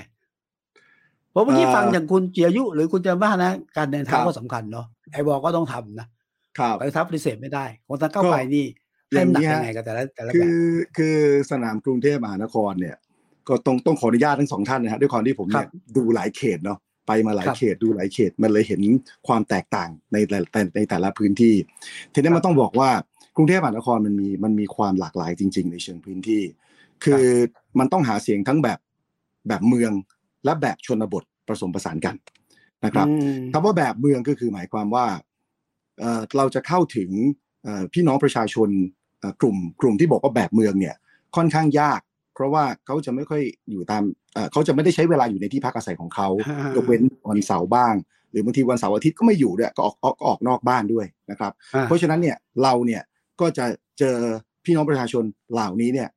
เอ่อบางทีต้องไปไปตามตลาดเนาะบางทีต้องต้องต้องคิดถึงเส้นทางชีวิตของเขาว่าเขาจะเดินทางไปไหนบ้าง แล้วเราก็ต้องไปแวะไปพบปะเขานั่นจึงเป็นที่มาที่ทำให้ ผู้สมัครพรรคก้าวไกลเนี่ยไปยืนกลางสี่แยก แล้วก็ไปปราศัยเพื่อส่งคนไปทำงาน เพราะว่าเราอ๋อเราเราต้องการที่จะไปพบเจอเขาเวลาที่เขาไปทำงาน เพราะว่าถ้าไม่เจอตอนนั้นก็ไม่รู้จะไปเจอตอนไหน ไปยืนปราศัยตามเอ่อสถานีรถไฟฟ้า เพราะว่านั่นคือที่ที่เขาจะไปไปไปขึ้นโดยสารสาธารณะใช่ไหมฮะเพราะว่าถ้าไม่ไปเจอตรงนั้นเนี่ยมันก็จะไม่เจอที่อื่น หรือบางทีเนี่ยพอเวลาไปหาหาเสียงตามหมู่บ้านที่เข้าได้เนี่ยโอซอยมันเยอะเหลือเกิน เดินก็จะก็ก็จะช้าเพราะว่าบางทีเราไปช่วงเย็นบางวันเนี่ยมันก็ไม่ใช่ทุกบ้านที่อยู่ใช่ไหมฮะครับก็ใช้วิธีปั่นจักรยานเอา มันก็จะเร็วนิดนึงก็ทำให้ทำงานได้เยอะขึ้นนะมันก็เลยมันก็เลยเนี่ยมันต้องมีมีเรียกว่ามีครีเอทีฟในการที่จะหาเสียงอย่างไรภายในเวลาที่จำกัดและเข้าถึงครับคนได้มากที่สุด ทีนี้ที่บอกว่าเหมือนชนบทยังไงก็คือ ก็จะมีเรียกว่าชุมชนเมืองเนาะเป็นชุมชนเมืองที่ที่ต้องบอกในกรุงเทพมหานครเนี่ยมีประมาณ 2,000 ชุมชน แล้วน่าจะมีเกือบพันที่ไม่ได้ไม่ได้จดทะเบียน นะครับ เพราะฉะนั้นเนี่ยพอพอพอเป็นชุมชนเนี่ยก็ต้องบอกว่าก็จะมีความยึดโยงนะครับกับนักการเมืองในระดับหนึ่งแล้วก็แล้วก็จะไปพบเจอกันบางทีก็จะได้ง่ายหน่อย อันนี้ก็จะต้องเน้นเดินเป็นหลักเดินให้เยอะนะฮะเพราะฉะนั้นเนี่ยก้าวไกลเราก็เน้นทั้งเรื่องของ Air Wall เน้นทั้งเรื่องของของ Ground Wall เพื่อที่จะเข้าถึงพี่น้องประชาชนทุกกลุ่มในกรุงเทพมหานครครับ เราเราเห็นกลยุทธ์ที่ มีทั้งเหมือนกันและคล้ายกันนะก็อยู่การเลือกใช้ด้วยนะฮะทีนี้เออเราพูดถึงกระแสกระแสกันเยอะนะฮะกระแสที่เกิดขึ้น เราก็เข้าใจอยู่ว่าอะไรคืออะไร แต่ว่าเขาบอกว่าในกรุงเทพมหานครเนี่ย ไม่ต้องใช้กระสุนก็ได้ เพราะว่ามันใช้ไม่ได้ หรือใช้ได้น้อยมาก แล้วกรุงเทพเขาไม่นิยมกระสุนเนี่ยไอ้นี่ข้อเท็จจริงเป็นยังไงฮะถามคุณเจอมากก่อนที่ว่าอยู่มานาน กระสุนไม่จำเป็น หรือใช้ได้น้อยจริงไหม ตอนนี้การเมืองเปลี่ยนแปลงไปเยอะค่ะโอ้เหรอเปลี่ยนยังไงฮะคือฝ่ายการเมืองมีการใช้เงินมากขึ้น แม้แต่ในพื้นที่ของกรุงเทพมหานครดิฉันยอมรับว่ามีมากขึ้นจริงครับๆแล้วก็ทำทำให้ประชาชนค่อยเขวอะค่ะ คือเหมือนกับเป็นการปั่นกระแสว่ามันต้องมีเงินนะอะไรเงี้ย อันนี้ยอมรับเลยนะคะ แล้วก็มันก็ทำให้เกิดปัญหาอีกปัญหาหนึ่งก็คือ เวลามีเงินเข้ามาเกี่ยวข้องเนี่ย ชาวบ้านที่เขาเคยมองว่า เออ คนนี้ คนนี้ทำงาน คนนี้ไม่ทำงานหรืออะไรมันทำให้เขาเพี้ยนไปค่ะ เขาตัดสินใจเขามีตัวตัวเลือกมากขึ้นเนี่ยค่ะ มีปัจจัยมากขึ้น มันไม่ใช่ปัจจัยของการทำงานอย่างเดียวแล้ว มันเป็นปัจจัยอื่น ซึ่งหรือว่าเป็นปัจจัยกระแสหรืออะไร แต่มันเป็นปัจจัยที่ทำให้เขาแบบเกิดความคิดที่อ้าวฉันน่ะตั้งใจจะเลือกคุณนะ แต่ตอนเนี้ย มันมีหลายพักเข้ามาเนี่ย ฉันเริ่มอืมเริ่มหวั่นไหวแล้วว่าขอฉันจะตัดขออสิอนปใจชั่นหน่อยค่ะ อันนี้เกิดขึ้นจริงค่ะ ก็ยอมรับว่ามีการใช้เงินจริง แล้วก็ทำให้ทำให้คนที่ทำงานพื้นที่เนี่ยถูกมองข้ามไป อันนี้เป็นอืมปัญหาแปลว่าแล้วไงฮะถึง ถึงเวลาเข้าสภาแล้ว คนที่จะไปเป็นมือเป็นปากเป็นเสียงของคุณเนี่ยเขาจะเป็นให้คุณไหม เนี่ยค่ะ ปัญหาอย่างต อนเนี้ยค่ะเขาเวลาเวลาเขาลำเลียงไอ้กระสุนในกทมผมนึกไม่ออกจริงว่าเขาทำยังไงกูจิบ้างพอเห็นไหมเออ ก็ไม่ทราบอะนะคะเพราะเราไม่เราทราบไม่เคยทำแบบนั้นแต่รู้โอเครู้เขาก็พูดกันเขาก็พูดกันว่ามาเก็บบัตรประชาชนมีครับค่ะ มีแน่นอนครับ เปลี่ยนคุณไปเจยุเยอะแล้วค่ะคุณเจยุครับผมมีไหมมีไหมกระสุนกระสุนโอ้โหศาสตร์กระสุนใส่กันในกรุงเทพอะร้องโอ้โหนี่มีอะมีครับ ยังมีพวกพักพักแบบ เขาเรียกกะโหลกกะลา ผมไม่รู้จะพูดยังไงนะมันยังเออมีพูดให้นะฟังครับหน่อยอยากรู้ว่าเป็นยังไงกระโหลกวันกะลาสองวันเนี่ย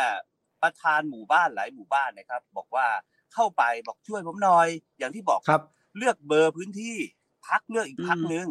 พักคุณจะชอบอืมเพื่อไทยแต่เขตเนี่ย ขอหน่อยท่านเชื่อไหมครับเขาใช้วิธีการเข้าไปวางประธานชุมชน หรือแกนนำชุมชนบางคน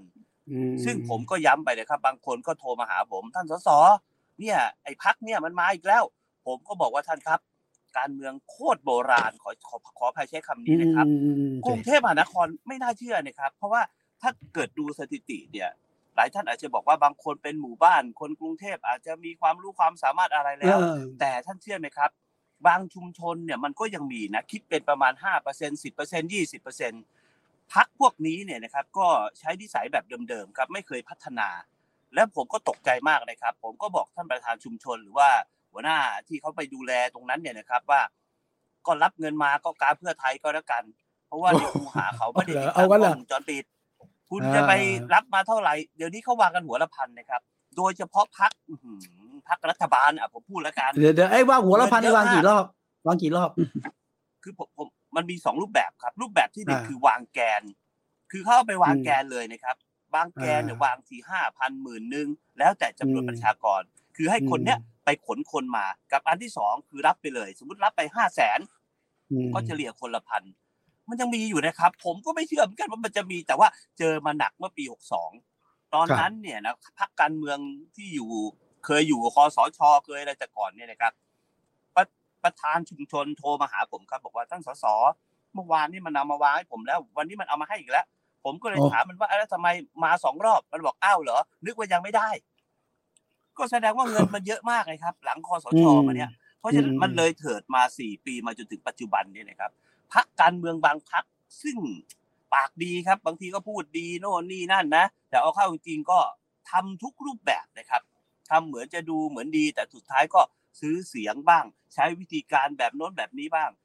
อันเนี้ยมีเกิดขึ้นอย่างแน่นอนครับ วิธีทำของเขาครับ และเดี๋ยวนี้แต่นะครัการบโอนตังกับการวางตังไม่เหมือนกันนะครับ สมัยก่อนเนี่ยหมาหอนนะครับ เดี๋ยวเอนี้อคือเขเรียกหมาหอนว่าอินเทอร์เน็ตไฟลุกเขาเรียกเดี๋อิยวนนะเทอร์เน็ตไฟอิลุนกเทอร์เน็ตไฟลุกแปลว่าอะไรเล่าให้ฟังหน่อยอินเทอร์เน็ตไฟลุก็กคือมันโอนผ่านแอปไงครับ ผมถามว่าอ่าถ้าเกิดผมโอนให้พี่เนี่ย ผมโอนค่าให้อะไรให้พี่สักพันหนึ่งเนี่ย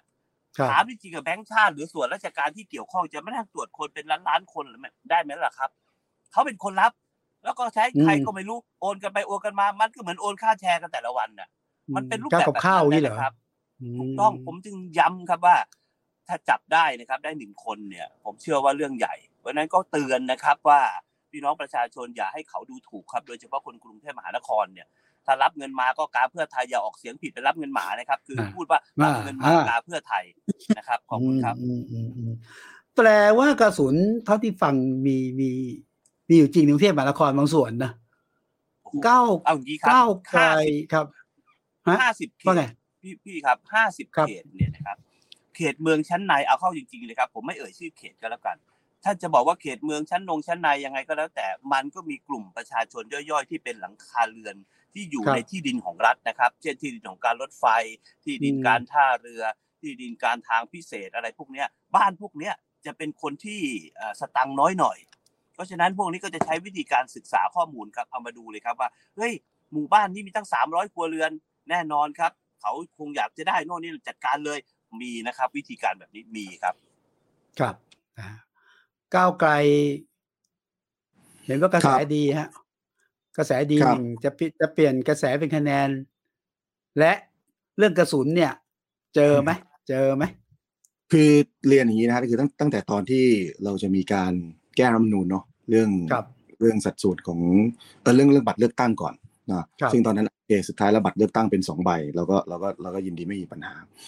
แต่ว่าตอนจัดส่วนจำนวนที่เดิมทีเนี่ยมัน 350 เขตกับ 150 party list ใช่ไหมฮะตอนนั้นเราครับเราก็พยายามนะพยายามที่จะดันให้มันอยู่ที่สัดส่วนนั้น ไม่อยากให้มันมาเป็นที่ 400 เขตกับ 100 party list เพราะต้องพูดตรงๆครับ คุณวิสุทธ์ว่า บัญชีรายชื่อเนี่ย มันซื้อยากมันซื้อไม่ได้ บัญชีรายชื่อซื้อยากคือคือคือสอสออ่าห้าร้อยคนเนี่ย ตรงร้อยห้าสิบคนหรือหนึ่งร้อยคนเนี่ย คือจะซื้อจะซื้อเสียงเนี่ย ตรงส่วนเนี้ยมันซื้อยากเพ ราะว่ามันเขตประเทศเนาะเขตเขตเลือกตั้งคือเขตประเทศใช่ไหมฮะอืมแต่ว่าแบบแบ่งเขตเนี่ยซื้อสอซื้อซื้อเสียงเนี่ยซื้อได้ง่ายกว่า ยิ่งถ้าเขตยิ่งเล็กลงเนี่ย ยิ่งใช้เงินน้อยลงต่อเขต คุณวิสุทธิ์ครับรู้ไหมเดิมทีครับสามร้อยห้าสิบเขตเนี่ยเขตมันกว้างประชากรมันมาก คุณก็ต้องใช้เงินมากเพื่อจะซื้อให้ชนะครัแต่บพอมันเหลือ400เขตเนี่ยเขตมันเล็กลง ก็ซื้อให้ชนะง่ายขึ้นอีกใช้เงินน้อยลงต่อเขต อืมเออเพราะฉะนั้นเนี่ย ก้าวไกลก็ก็ตอนนั้นเราก็พยายามที่จะที่จะต่อสู้ ให้บัญชีรายชื่อเนี่ยมันอยู่ที่ร้อยห้าสิบคน แทนที่จะเป็นหนึ่งร้อยคนเพราะอย่างน้อยเนี่ยการที่ใช้เขตประเทศเป็นเขตเลือกตั้งเนี่ยมันซื้อยากนะแต่สุดท้ายก็ครับก็ก็ทำไม่ได้ ทีนี้กลับมาถามว่ารัฐกรุงเทพมหานครแทเนี่นยที่จะเป็นหนึ่งร้อยคนเพราะอย่างน้อยเนี่ยการที่ใช้เขขอตไปปครับระเทศเป็นเขตเลือกตั้งเนี่ยมันซื้อยากนะแต่สุดท้ายก็ได้ยินเสียงตัวเองทีนี้กลับมาถามว่าเชิญครับต่อเลยครับครับทีนี้กลับมาของกรุงเทพมหานครเนี่ยก็ต้องก็ต้องยอมรับครับว่ามีการมีการเอ่อซื้อซื้อเสียงจริงๆ นะครับผมอาจจะไม่ได้มีประสบการณ์ผ่านการเลือกตั้งมาไม่มากเท่ากับทางอีกอีกทั้งสองท่านเนยนะครับ แต่ว่าก็ก็รู้เห็นมาเยอะนะครับ ได้ยินมาเยอะมีทั้งแบบยิงก่อนยิงหลัง ยิงแห้งนะยิงแห้งก็คือยังยังไม่ต้องให้พอชนะแล้วค่อยให้อะไรทำนองเนี้ยนะฮะแล้วเดี๋ยวเอนี้อเนี่ยเดี๋ยวนี่นี้เดี๋ยวผก็มมีผมเดี๋ยวเดี๋ยวผมจบด้วยก่อนยิงแห้งผมอ่าผมผมไม่เคยได้ยินเพราะยิงแห้งเป็นไงครัอะบยิงเลือกก่อนยิงแห้งก่อนทีหลัก็งคืออะเลยก็คือก็คือก็คือสัญญาไว้ก่อนว่าจะให้ถ้าชนะ ถ้าครัชบนะมาก็จะให้ถ้าไม่ชนะก็ก็ก็ไม่ให้ก็มีนะฮะมีทั้งที่แบบว่าให้ก่อนให้หลังด้วยนะครับ ให้ก่อนพอเลือกตั้งมาชนะก็ให้ทบอีกนะให้เป็นอืมให้เป็นทั้งชุมชนก็มีนะครับแบบชุมชนนั้นมีกี่เต็นท์ถ้าชนะก็ก็ได้อีกเท่าไหร่ ก็มีนะครับครับ ก็คือก็ต้องก็ต้องก็ต้องก็ต้องให้ความเห็นเหมือนกันทั้งสองท่านนะครับ ว่าในกรุงเทพมหานครเนี่ยมันมีการใช้เงินในการชื่อเสียงเยอะจริงนะครับ แล้วก็แต่มันจะมีผลไหมอะถามแบบ แต่ผมผมอย่างนี้ฮะคือผมผมรู้สึกผมว่ามันก็ไม่น่าจะมีผมผลเชื่อมากว่าครับผมเชื่อว่าการซื้อเสียงเนี่ย พี่น้องประชาชนเนี่ย มันเขาเขามองออกว่ามันเหมือนเป็นการดูถูกเนาะมันเหมือนเป็นการดูถูกพี่น้องประชาชน มันเหมือนเป็นการดูถูกว่าเนี่ยเขาเห็นแค่มูลค่าของเม็ดเงินที่ที่ให้กันพันบาทพันห้าร้อยบาทนะหรือได้ยินว่าบางเขตที่ไปถึงสองพันแล้วก็มีนะรอบนี้นะฮะมันให้ให้ให้กันอยู่แบบนี้แต่ว่าดูถูกเขาแทนที่ว่าเขา ไม่คิดว่าเขามองไม่เห็นถึงถึงคุณค่าของนโยบาย หรือเอ่อข้อเสนอต่างๆ ที่ที่แต่ละพรรคการเมืองเนี่ยให้เพื่อจะนำไปสู่เอ่อคุณภาพชีวิตที่ดีขึ้นนะครับ ก็ผมคิดว่ากระสุนเนี่ยมันก็จะด้านมากขึ้นมากขึ้นเรื่อยๆแล้วผมผมเรียนอย่างนี้ ผมเรียนคุณวิสุทธิ์อย่างนี้ครับว่าผมคิดว่าเลือกตั้งครั้งนี้เนี่ยมันมันมันเป็นเดิมพันที่ที่น่าสนใจมากและสำคัญมาก ถ้าพรรคก้าวไกลเนี่ยเอ่อได้รับการ ไว้วางใจนะครับ ได้รับการไว้วางใจอออย่างอย่างอย่างมากอย่างถล่มทลายในกรุงเทพมหานครเนี่ย อันนี้มันจะมันจะเป็นเป็นการยกระดับการเมืองในเวลาเดียวกัน คุณครับวิสุทธิ์นึกออกไหมคุณวิสุทธิ์ออกมาว่า ถ้าเกิดว่าคนที่เข้าสู่การเลือกตั้งด้วยการซื้อสิทธิ์ซื้อเสียงนะครับ แทนที่จะมานำเสนอวิสัยทัศน์นำเสนอนโยบายแลกคะแนนด้วยการทำงาน แต่ว่าใช้การซื้อเสียงแทนเนี่ยพอเขาพบแล้วว่าเฮ้ยกระสุนมันด้าน แล้วมันทำไม่ได้เนี่ย มันนั่นแปลว่าอีกสี่ปีข้างหน้าเนี่ยการซื้อเสียงมันจะเริ่มหายไปละคือผมไม่เชื่อว่ามันจะเออมันมันมันจะกลับมาอีกเพราะว่าเขารู้แล้วว่าเฮ้ยมันมันมันมันไม่เกิดผลนะครับ มันทำไม่ได้ เพราะฉะนั้นเนี่ยก็ผมเชื่อว่าเอ่อการเลือกตั้งครั้งนี้เนี่ยมันมันคือนอกจากจะเป็นโอกาสที่เราจะเปลี่ยนแปลงประเทศไทยในอีกสี่ปีข้างหน้าแล้วเนี่ย มันยังเป็นโอกาสที่จะเปลี่ยนแปลงการเมืองไทย ให้มันไม่เหมือนเดิมเนาะให้นักเลือกตั้งเนี่ยต้องเปลี่ยนแปลงวิธีคิดว่าคุณจะเข้าสู่การเลือกตั้ง ด้วยการซื้อสิทธิ์ซื้อเสียงเนี่ยไม่ได้อีกแล้ว ครับครับอะนี่เราเราพูดถึงเรื่องของกฎเกณฑ์เนี่ยเราคิดถึงกกตเลยอะกกตอะโดยเฉพาะกกตเมื่อกกตใหญ่กทบกทมเนี่ย ผมเชื่อว่ากกตเนี่ยโอ้ทัวร์ลงเยอะนะเออเอาว่ามุมของทั้งสามท่าน ซึ่งแน่นอนล่ะ ก็หลีกไม่พ้นกกต มองกกตหรืออยากจะบอกอะไรกกตไหมว่าเฮ้ยสิ่งที่ทำอยู่ หรือกำลังจะทำเนี่ยนะหรือที่ทำมาแล้วเนี่ย คือมันต้องคือมันต้องขออนุญาตแก้ต้องปรับอะไรบ้างอะคือผมคิดว่าแค่ก่อนปัญแค่ก่อนหาเนี่ยปัญหามันมันมันมันไม่ได้ไปอยู่ที่ตัวกกตหรอก แต่ปัญหามันอยู่ที่มาว่ากกตเนี่ยมาจากไหน ใช่ไหมฮะคือกกตเนี่ยมันมันอันที่มาเลยเหรออืมนะคือกกตมาจากไหนถูกไหมครับเพื่อคือครักบกตเนี่ยก็ก็ก็ก็มาจาก มาจากสวแล้วถามว่าสวแล้วมาจากไหน สวก็มาจากการแต่งตั้งถูกไหมฮะของของกสชเพราะฉะนั้นเนี่ยก็เอ่อผมคิดว่า ผมก็รู้จักนะครับ ผู้ใหญ่ในกกตหลายท่านได้พูดคุยกันได้ได้ทำความครับรู้จักกันกันตอนที่เป็นช่วงเป็นสสเนี่ยนะก็ก็เอาครับเอาตรงๆอะพูดพูดพูดจากันแบบตรงๆพี่น้องกันเนี่ยเขาก็เขาก็ลำบากใจนะเขาก็ลำบากใจที่เขาเนี่ยต้องต้องต้องถูกใช้นะเป็นเป็นเครื่องมือทางการเมืองของของกลุ่ม การเมืองบางกลุ่มนะครับครับ เพราะฉะนั้นก็ก็ต้องบอกพี่น้องประชาชนว่า เราจะแก้ไขปัญหาความอาจจะเอ่อไม่ยุติธรรมอะไรของกกตก็ก็เลือกตั้งครั้งนี้เอาประยุทธ์ออกไปไม่พอนะต้องเอาระบอบประยุทธ์ออกไปด้วย ต้องเอาระบอบประยุทธ์ที่มันอยู่ในรัฐธรรมนูญ60 อยู่ในเอ่อองค์กรอิสระอยู่ในสวต่าง ๆ เนี่ยออกไปด้วยนะแล้วมันถึงจะจะเปลี่ยนแปลงกฎกติกาเป็นมันถึงจะเป็นการปฏิรูปการเมืองไทย ให้ดีกว่านี้ได้ครับ โอ้ดี เป็นลื้อนะใช่ไหมถามว่าจะแก้จะปรับปรุงอะไรสำหรับก้าวไกลบอกลื้อเลยกกตที่มาที่ไปนะอะ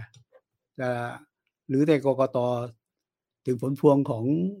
รสคสชด้วยใช่ไหมฮะสำหรับก้าวไกลนะพี่พี่เจอมาเจอหนักแน่ นะค่ะแต่ไม่รู้เจอในสภาพที่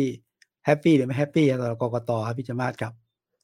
คือก่อนที่จะพูดถึงกกตนะคะ ขอเสริมเมื่อสักครู่ที่พูดถึงการซื้อเสียงอะนะคะครับ อย่างคุณจิรายุพูดถึงว่ามีอะไรโซเชียลอะไรไฟแลบอะไรนะใช่ไหมคะมันมีอ่าหลายวิธีมากครับเขาไม่ต้องใช้โอนค่ะเขาเดินเขาเดินเข้าชุมชนแล้วเขาก็แจกเลย ก็มีเอางี้ง่ายเหรอแล้วก็ง่ายๆอย่างนี้เหรอเขาให้เลยไม่ต้องเก็บบัตรไม่ต้องอะไร ให้ล่วงหน้าเลย ให้เลยค่ะ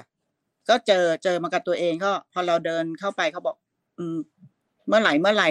พักนี้พักนั้นมาถึงก็แจกแจกแจกแจกเลย อย่างน้อยก็คนละห้าร้อยพันหนึ่งแล้ว เนี่ยค่ะ ก็เหมือนกับที่คุณพิจารณ์พูดว่าเขามาซื้อเสียงเราเหมือนกับเขาดูถูกประชาชนจริงค่ะอืมดิฉันอืมดิฉันก็จะบอกเขาว่าอะถ้าเขามาซื้อคุณรับเขามาตกเบ็ดเราอะคือเหมือนกับเราเป็นปลาใช่ไหมฮะอืมเขามาตกเหยื่อเรากินเหยื่อแต่เราอย่ากินเบ็ดให้กินคือเหยื่ไม่อต้องให้รับไปให้รับแต่ให้รับใช่ไหมก็เขารับไปแล้ว เขารับไปแล้วเขาก็มาเล่าว่า เออพักนั้นพักนี้มายืนแจกตรงนั้นตรงนี้ เรากินเหยื่อไปแต่เราอยากกินเบ็ดเขาเพราะฉะนั้นคุณไม่จำเป็นต้องเลือกเขาคุณก็เลือกพิจารณาจากคนที่คุณคิดว่าเหมาะสมที่จะมาเป็นตัวแทนคุณได้ ที่จะมาทำงานให้คุณได้ เราก็ต้องฉลาด ก็จะบอกเขาอย่างนี้ครับในส่วนของกกตนะคะ อย่างที่คุณพิจารณ์พูดอะกกตต้องไม่เป็นเครื่องมือของใครค่ะ เราต้องทำงานในเชิงรุก ไม่ใช่ว่าแปลมาแปลเป็นเครื่องแปลว่าอะไร แปลว่าบอกว่าตอนที่กกตทั้งไม่ลุกทั้งเป็นเครื่องมือใครก็ไม่รู้อย่างนั้นเหรอใช่ค่ะ ดิฉันก็เจอกับตัวเอง ครับ เวลาเราเราเราไม่ได้ทำอะไรผิด แต่กลายเป็นว่าเราถูกร้อง เราถูกร้องเรียนได้ ในการครับเลือกตั้งครั้งก่อนๆที่ผ่านมา นี่แหละ เราก็มันเหมือนแบบเป็นความไม่ยุติธรรม เวลาคนทำผิดอะ คุณเคยเห็นไหมอะคุณเคยมองเห็นไหมว่าเขาทำเขาซื้อกันเขาทำอะไรกัน ซึ่งมันไม่ได้ยากเกินความสามารถกกตแต่กกตก็เฉยไม่ไม่รู้เรื่องเขาทำกันซ้ำๆซ้ำๆก็ไม่รู้เรื่อง ตรงนี้ค่ะต้องแก้ไขส่วนของการเป็นกกตว่าต้องทำงานเชิงรุก ค่ะ ต้องต้องมีมาตรการที่ดีกว่านี้หรือ หรือให้ประชาชนเนี่ย เป็นปากเป็นเสียงให้คุณน่ะสมมติมีการซื้อเสียงตรงไหน ให้เขาแจ้งมาแบบแจ้งแบบง่ายนะคะไม่แจ้งแบบโอ้ขั้นตอนเยอะมากกว่าจะได้เงินรางวัลก็เยอะยากมากอะไรเงี้ยค่ะ เขาจะได้อยากจะช่วยกกตไง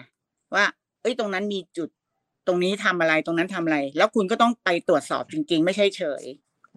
อืมกกตต้องทำหน้าที่ให้ดีกว่านี้ค่ะ แล้วมันก็จะแก้ปัญหาการซื้อเสียงด้วยอ่าที่ฉันเจอมาฉันอยากจะให้ อยากเห็นด้วยกับคุณพิจารณ์นะคะ ครับพี่เจียยุเห็นว่าบนบนกกตอยู่นี่ยังคุณเจียยุครับ คือผมผมเห็นว่ากกตเขาก็ทำงาน ปกตินะครับ เพียงแต่ว่าปกติคือที่ผ่านมาอาจจะปกติหมายถึงว่าก็คือทำแบบปกติอะไม่ได้มีอะไรที่คือจะไปคือก้าวข้างหใช่น้า forward ไปข้างหน้ำน้าน้ำเสียงคุณเจียยุไม่ปกติเลยเออคือปกติหมายความว่าคือจะเรียกอะไรครับ ถ้าเป็นสมัยก่อนเราเรียกข้าราชการแบบเช้าชามเย็นใช่ชามมั้งเขาเรียกอย่างนั้นหรือเปล่าอ่าประมาณนั้นนะเนาะอ่าคราวนี้แต่ว่าที่ผมบอกว่าปกติเนี่ยเพียงแต่ว่าถ้าเป็นยุคปัจจุบันเนี่ย จะมาจากไหนอะไรก็แล้วแต่เนี่ยมันพิสูจน์กันได้ ว่าสิ่งครัที่บท่านทำเนี่ย มันดีหรือไม่ดีต่อประเทศไทย อย่างเช่นที่ผ่านมาเนี่ยเรื่องบัตรก็ดีเรื่องความล่าช้าเรื่องอะไรเงี้ยท่านรู้ท่านก็แก้ไขปรับปรุง แล้วก็บอกพี่น้องประชาชนนะครับ เช่นที่บัตรมามันล่าช้าอะไรยังไง จริงๆแล้วโดยหลักการมันก็ต้องชัดเจนบัตรเลือกตั้งควรจะเป็นสีไหนอย่างไรทำไมมาบอกอ่าอยู่ตรงนั้นไม่บอก คือมันมันมีอดีตที่จะบอกปัจจุบันได้ว่าควรหรือไม่ควรนะครับแล้วก็นอกจากนั้นครับ เช่นการเลือกตั้งล่วงหน้าเป็นยังไง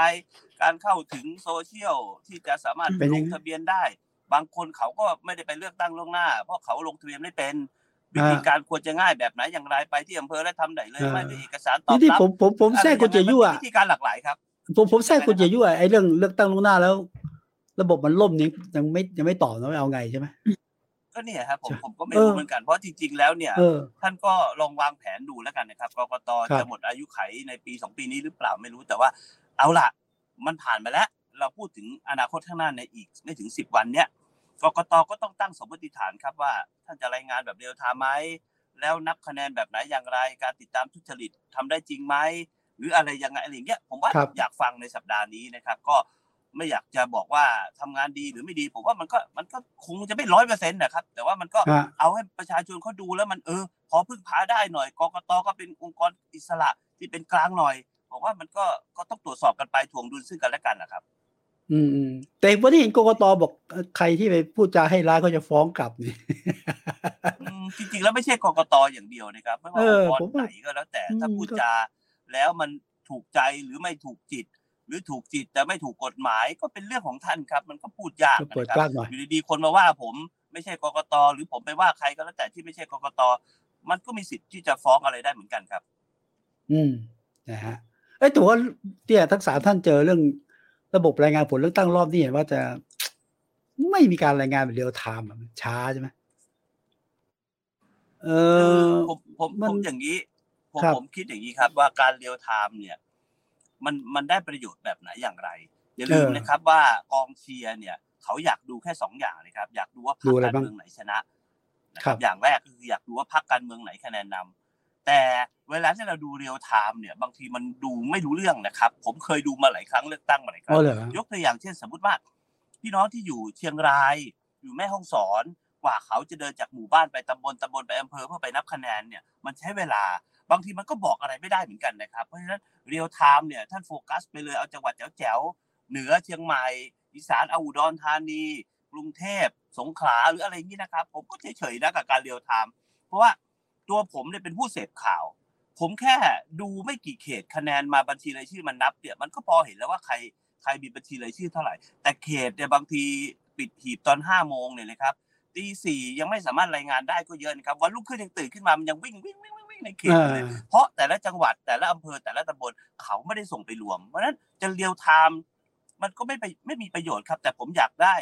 สิ่งที่กกตการันตีได้อย่างชัดเจนว่า สมมุติว่าเอ่อ หน่วยที่ 52 ที่อำเภอปายจังหวัดแม่ฮ่องสอน นับเรียบร้อยแล้วคะแนนเท่านี้จบอันอย่างเงี้ยเราอยากรู้เท่านั้นเองครับ ครับ แต่ว่าเห็นบางคนบอกว่ากลัวจะเกิดมีการเปลี่ยนแปลงคะนงคะแนนอะไรเงี้ยนะอันนี้อันนี้อันนี้เป็นไปได้ไหมพี่จอมมาหรือคนกลัวเกินเหตุเปล่าในการรายงานช้าเนี่ย คือผู้สมัครแต่ละคนนะคะจะต้องมีผู้สังเกตการณ์ของตัวเองครับไปประจำตามหน่วยอยู่แล้วอะค่ะ แล้วก็เขานับ นับหน้าหน่วยนะคะ ไม่เหมือนสมัยก่อนเนี่ยเขาจะต้องขนหีบมันนับที่จุดกลางใช่ไหมคะแต่ครั้งแต่เดี๋ยวนี้เขาจะนับที่หน้าหน่วย ก็ผู้สังเกตการณ์เราก็จะจดคะแนนเลยทันที อาจจะมีสักหน่วยละคนสองคนสามคนแล้วก็จดคะแนนกระทบยอดกัน ตรงเนี้ยเราก็จะสุทราบคร่าวๆแล้ว ว่าคะแนนของเราเป็นยังไง หรือถ้ามีการนับผิดหรือขานผิดหรืออะไรก็ท้วงตรงนั้นได้เลยนะคะครับตรงเนี้ยก็ อาจจะเรียลไทม์อาจจะไม่ได้ไม่ได้จำเป็นมากนะสำหรับแต่ละเขตที่เรามีความพร้อมที่เราวางคนไว้แล้วอะค่ะ ครับเออครับคือนะฮะคือขอขอขออนุญาตเสริมนิดนึงครับ คือเชิจญครับริงๆแล้วก็ก็เห็นด้วยกับทั้งสองท่านนะครับ แต่ว่าก็ต้องบอกว่าอย่างอย่างเรื่องกรณีที่เอ่อผู้สมัครเนี่ยจะต้องมีอาสาเนาะไปเฝ้าหน่วยเลือกตั้งเนี่ยก็ต้องเรียนตามตรงว่ามันก็เป็นภาระในเชิงงบประมาณเนาะของผู้สมัคร หรือเป็นภาระในเชิงที่จะต้องไปหาอาสาสมัครที่ยินดีที่จะมามาทำงานให้นะครับแต่จริงๆแล้วเนี่ยกกตเองเนี่ยสามารถทำได้ด้วยตัวเองอยู่แล้วนะครับ เพราะว่ามีกรรมการประจำหน่วยเลือกตั้งอยู่แล้วนะครับ ที่จะสามารถที่จะถ่ายรูปทั้งใบขีดคะแนนเนาะก็เรียกไปอะไรนะสสห้าทับสิบเอ็ดมั้งนะครับแล้วก็ใบรายงานผลที่ติดหน้าบอร์ดเนี่ยสสห้าทับสิบแปดเนี่ยสามารถที่จะถ่ายรูปแล้วก็อัปโหลด นะครับขึ้นในเว็บไซต์ให้ประชาชนเนี่ยก็ไปดูได้เลยนะตอนนั้นก็ได้ คือต้องบอกว่าไอ้ระหว่างที่เขาขีดคะแนนเนี่ยนะที่มีประชาชนเข้าไปสนใจเข้าไปเข้าเข้าไปยืนดูเนี่ยว่าขีดถูกต้องหรือไม่ หรือมีกรรมการหลายคนร่วมกันดูเนี่ยว่าขีดถูกต้องหรือไม่เนี่ยอันนี้มันก็จะก็จะก็จะเป็นเป็นเรียกว่าขั้นตอนที่หนึ่งแต่ขั้นตอนที่ขีดเสร็จแล้วแล้วใบรายงานผลแล้วเนี่ยตรงเนี้ยมันต้องมีการอ่ กกตเนี่ยควรจะต้องถ่ายรูปเก็บหลักฐาน แล้วก็เผยแพร่นะครับในในทางอินเทอร์เน็ต ให้ประชาชนเนี่ยดูได้ทำไมถึงต้องพูดแบบนี้เพราะผมบอกว่าเมื่อตอนเลือกตั้งปี62นะครับหน่วยเลือกตั้งทั้งหมดเนี่ย90,000 93,000 97,000กว่าหน่วยแหละนะฮะประมาณนั้น ผมเนี่ยหลังการเลือกตั้งเนี่ยก็ตอนนั้นคุณธนาธรนะเป็นหัวหน้าพักอนาคตใหม่ ก็เนี่ยมีโครงการจะต้องเอาข้อมูลทั้งหมดเนี่ยมาคีย์ลงดิจิทัลข้อมูลทั้งหมดคีย์ลง Excel แล้วก็ตรวจสอบ ตอนนั้นเราเจอ บัตรเราเรียกว่าบัตรเขย่งเนี่ยเยอะมากครับนะครับบัตรเขย่งที่ที่ที่ที่บัตรที่บัตรใบขีดคะแนนเนี่ยกับไอใบรายงานผลเนี่ยมันไม่ตรงกันนะฮะซึ่งซึ่งก็ซึ่งซึ่งท้ายท้ายที่สุดเอาละมันไม่ได้เปลี่ยนผลการเลือกตั้ง มันไม่ได้ทำให้เอ่อเปลี่ยนผู้ชนะหรือผู้แพ้นะครับ แต่ว่า อันเนี้ยมันก็เป็นเอ่อสิ่งที่อาจจะเกิดขึ้นในเขตเลือกตั้งที่คะแนนสูสีกันมาก ๆ ในสนามนี้ได้ ก้าวไกลเนี่ยนะฮะในตอนที่ผ่านกรรมธิการพัฒนาการเมืองเนี่ยเราพยายามที่จะเรียกร้องให้กกตเนี่ยทำเรื่องนี้อย่างจริงจังนะเอาผลบัตรขีดคะแนนและใบรายงานผลเนี่ยขึ้นเว็บไซต์ แต่ว่าในท้ายที่สุดเนี่ยกกตก็ก็ก็ไม่ไม่ไม่รับลูกที่จะทำกระบวนการนี้นะก็ต้องบอกว่าก็เป็นก็เป็นการตั้งข้อสังเกตได้ว่าเอ๊ะทำไมถึงไม่ทำทั้งที่มีทั้งทรัพยากร ทั้งบุคคลนะทั้งเครื่องไม้เครื่องมือทุกอย่าง พร้อมที่จะทำได้อยู่แล้วนะครับ ครับโอเคฮะผมคุกกลับมาในสนามเลือกตั้งอีกทีในกรุงเทพมหานครเนี่ยเอ่อคิดว่า ผมว่าเราก็เห็นอยู่พักการเมืองที่จะมีโอกาสน้อยสามพักเนี่ยนะอีกบางที่จะที่จะมีโอกาสเข้าสู่สภาในกรุงเทพมหานครสสในกรุงเทพมหานครไอ้ตัวเลขของพักการเมืองหรือนักการเมืองที่จะเข้าสู่กรุงเทพมหานครสสกทมเลยนะ มันจะมีโอกาสเบียดเปลี่ยน รือพลิกความคาดหมายไหมฮะ เนี่ยคุยแบบจริงใจนะคุณจิรายุมีโอกาสไหมพี่พี่ความคาดหมายเนี่ยนัยยะ ผมไม่รู้ว่าพี่พูดถึงนัยยะแบบไหนนะครับ สมมติว่าสมมติฐานที่หนึ่งก็คือพลิกเกินความคาดหมาย หมายความว่าฝ่ายประชาธิปไตยได้บทยกกรุงเทพมหานคร ถ้าเป็นเช่นนั้นเนี่ยผมคิดว่ามีโอกาสนะครับ ไม่ว่าจะเป็นพรรคก้าวไกล หรือว่าพรรคเพื่อไทยอะไรก็แล้วแต่เนี่ยนะครับ แต่ทั้งนี้ทั้งนั้นเนี่ยถ้าเราดูจากสถิติโพย หรือว่าการทำหาเสียงเลือกตั้งในช่วงหลายสัปดาห์ที่ผ่านมาเนี่ยมันก็จะเห็นตัวแปรเป็นรูปผสมพอสมควรนะครับแต่ถ้าเกิดจะแลนด์สไลด์ได้ทั้งกรุงเทพมหานครเนี่ยผมก็ถือว่าเป็นเรื่องดีนะครับ เพราะฉะนั้นเสียงที่เขาไม่ได้ตอบแบบโพลเนี่ยมันก็เยอะนะครับ คนครัที่บไม่ได้ไปกาหรือไปนั่งคุยกับคนเดี๋ยวนี้คน คนเขาไม่ค่อยชอบที่แบบจะใครมาถามอะไรอะครับอ่าอย่างคนปากพูดไปแบบใจอีกแบบมันก็เยอะนะครับพูดอ่าตรงๆถ้ามาถามผมเนี่ย สมมติว่าผมไม่ ไม่หลุดเลยครับเอากลับมาป่ะฮะกลับมายังยังได้ยินอยู่นะครับ ครับครับครับแล้วอย่างนี้คุณจิยุถ้างั้นผมถามตรงๆว่าถ้าอย่างนั้นเนี่ย กรุงเทพมหานครเอาถ้าคุณจิยุฝั่งบานเป็นบานแบ่งเป็นฝั่งนะรวมไทยสร้างชาติอะภูมิใจไทยเนี่ยนะ มีโอกาสจะจะปักธงไหมในกรุงเทพมหานคร หรือจะแบ่งบางพื้นที่เข้ามาได้ไหม บางเก้าอี้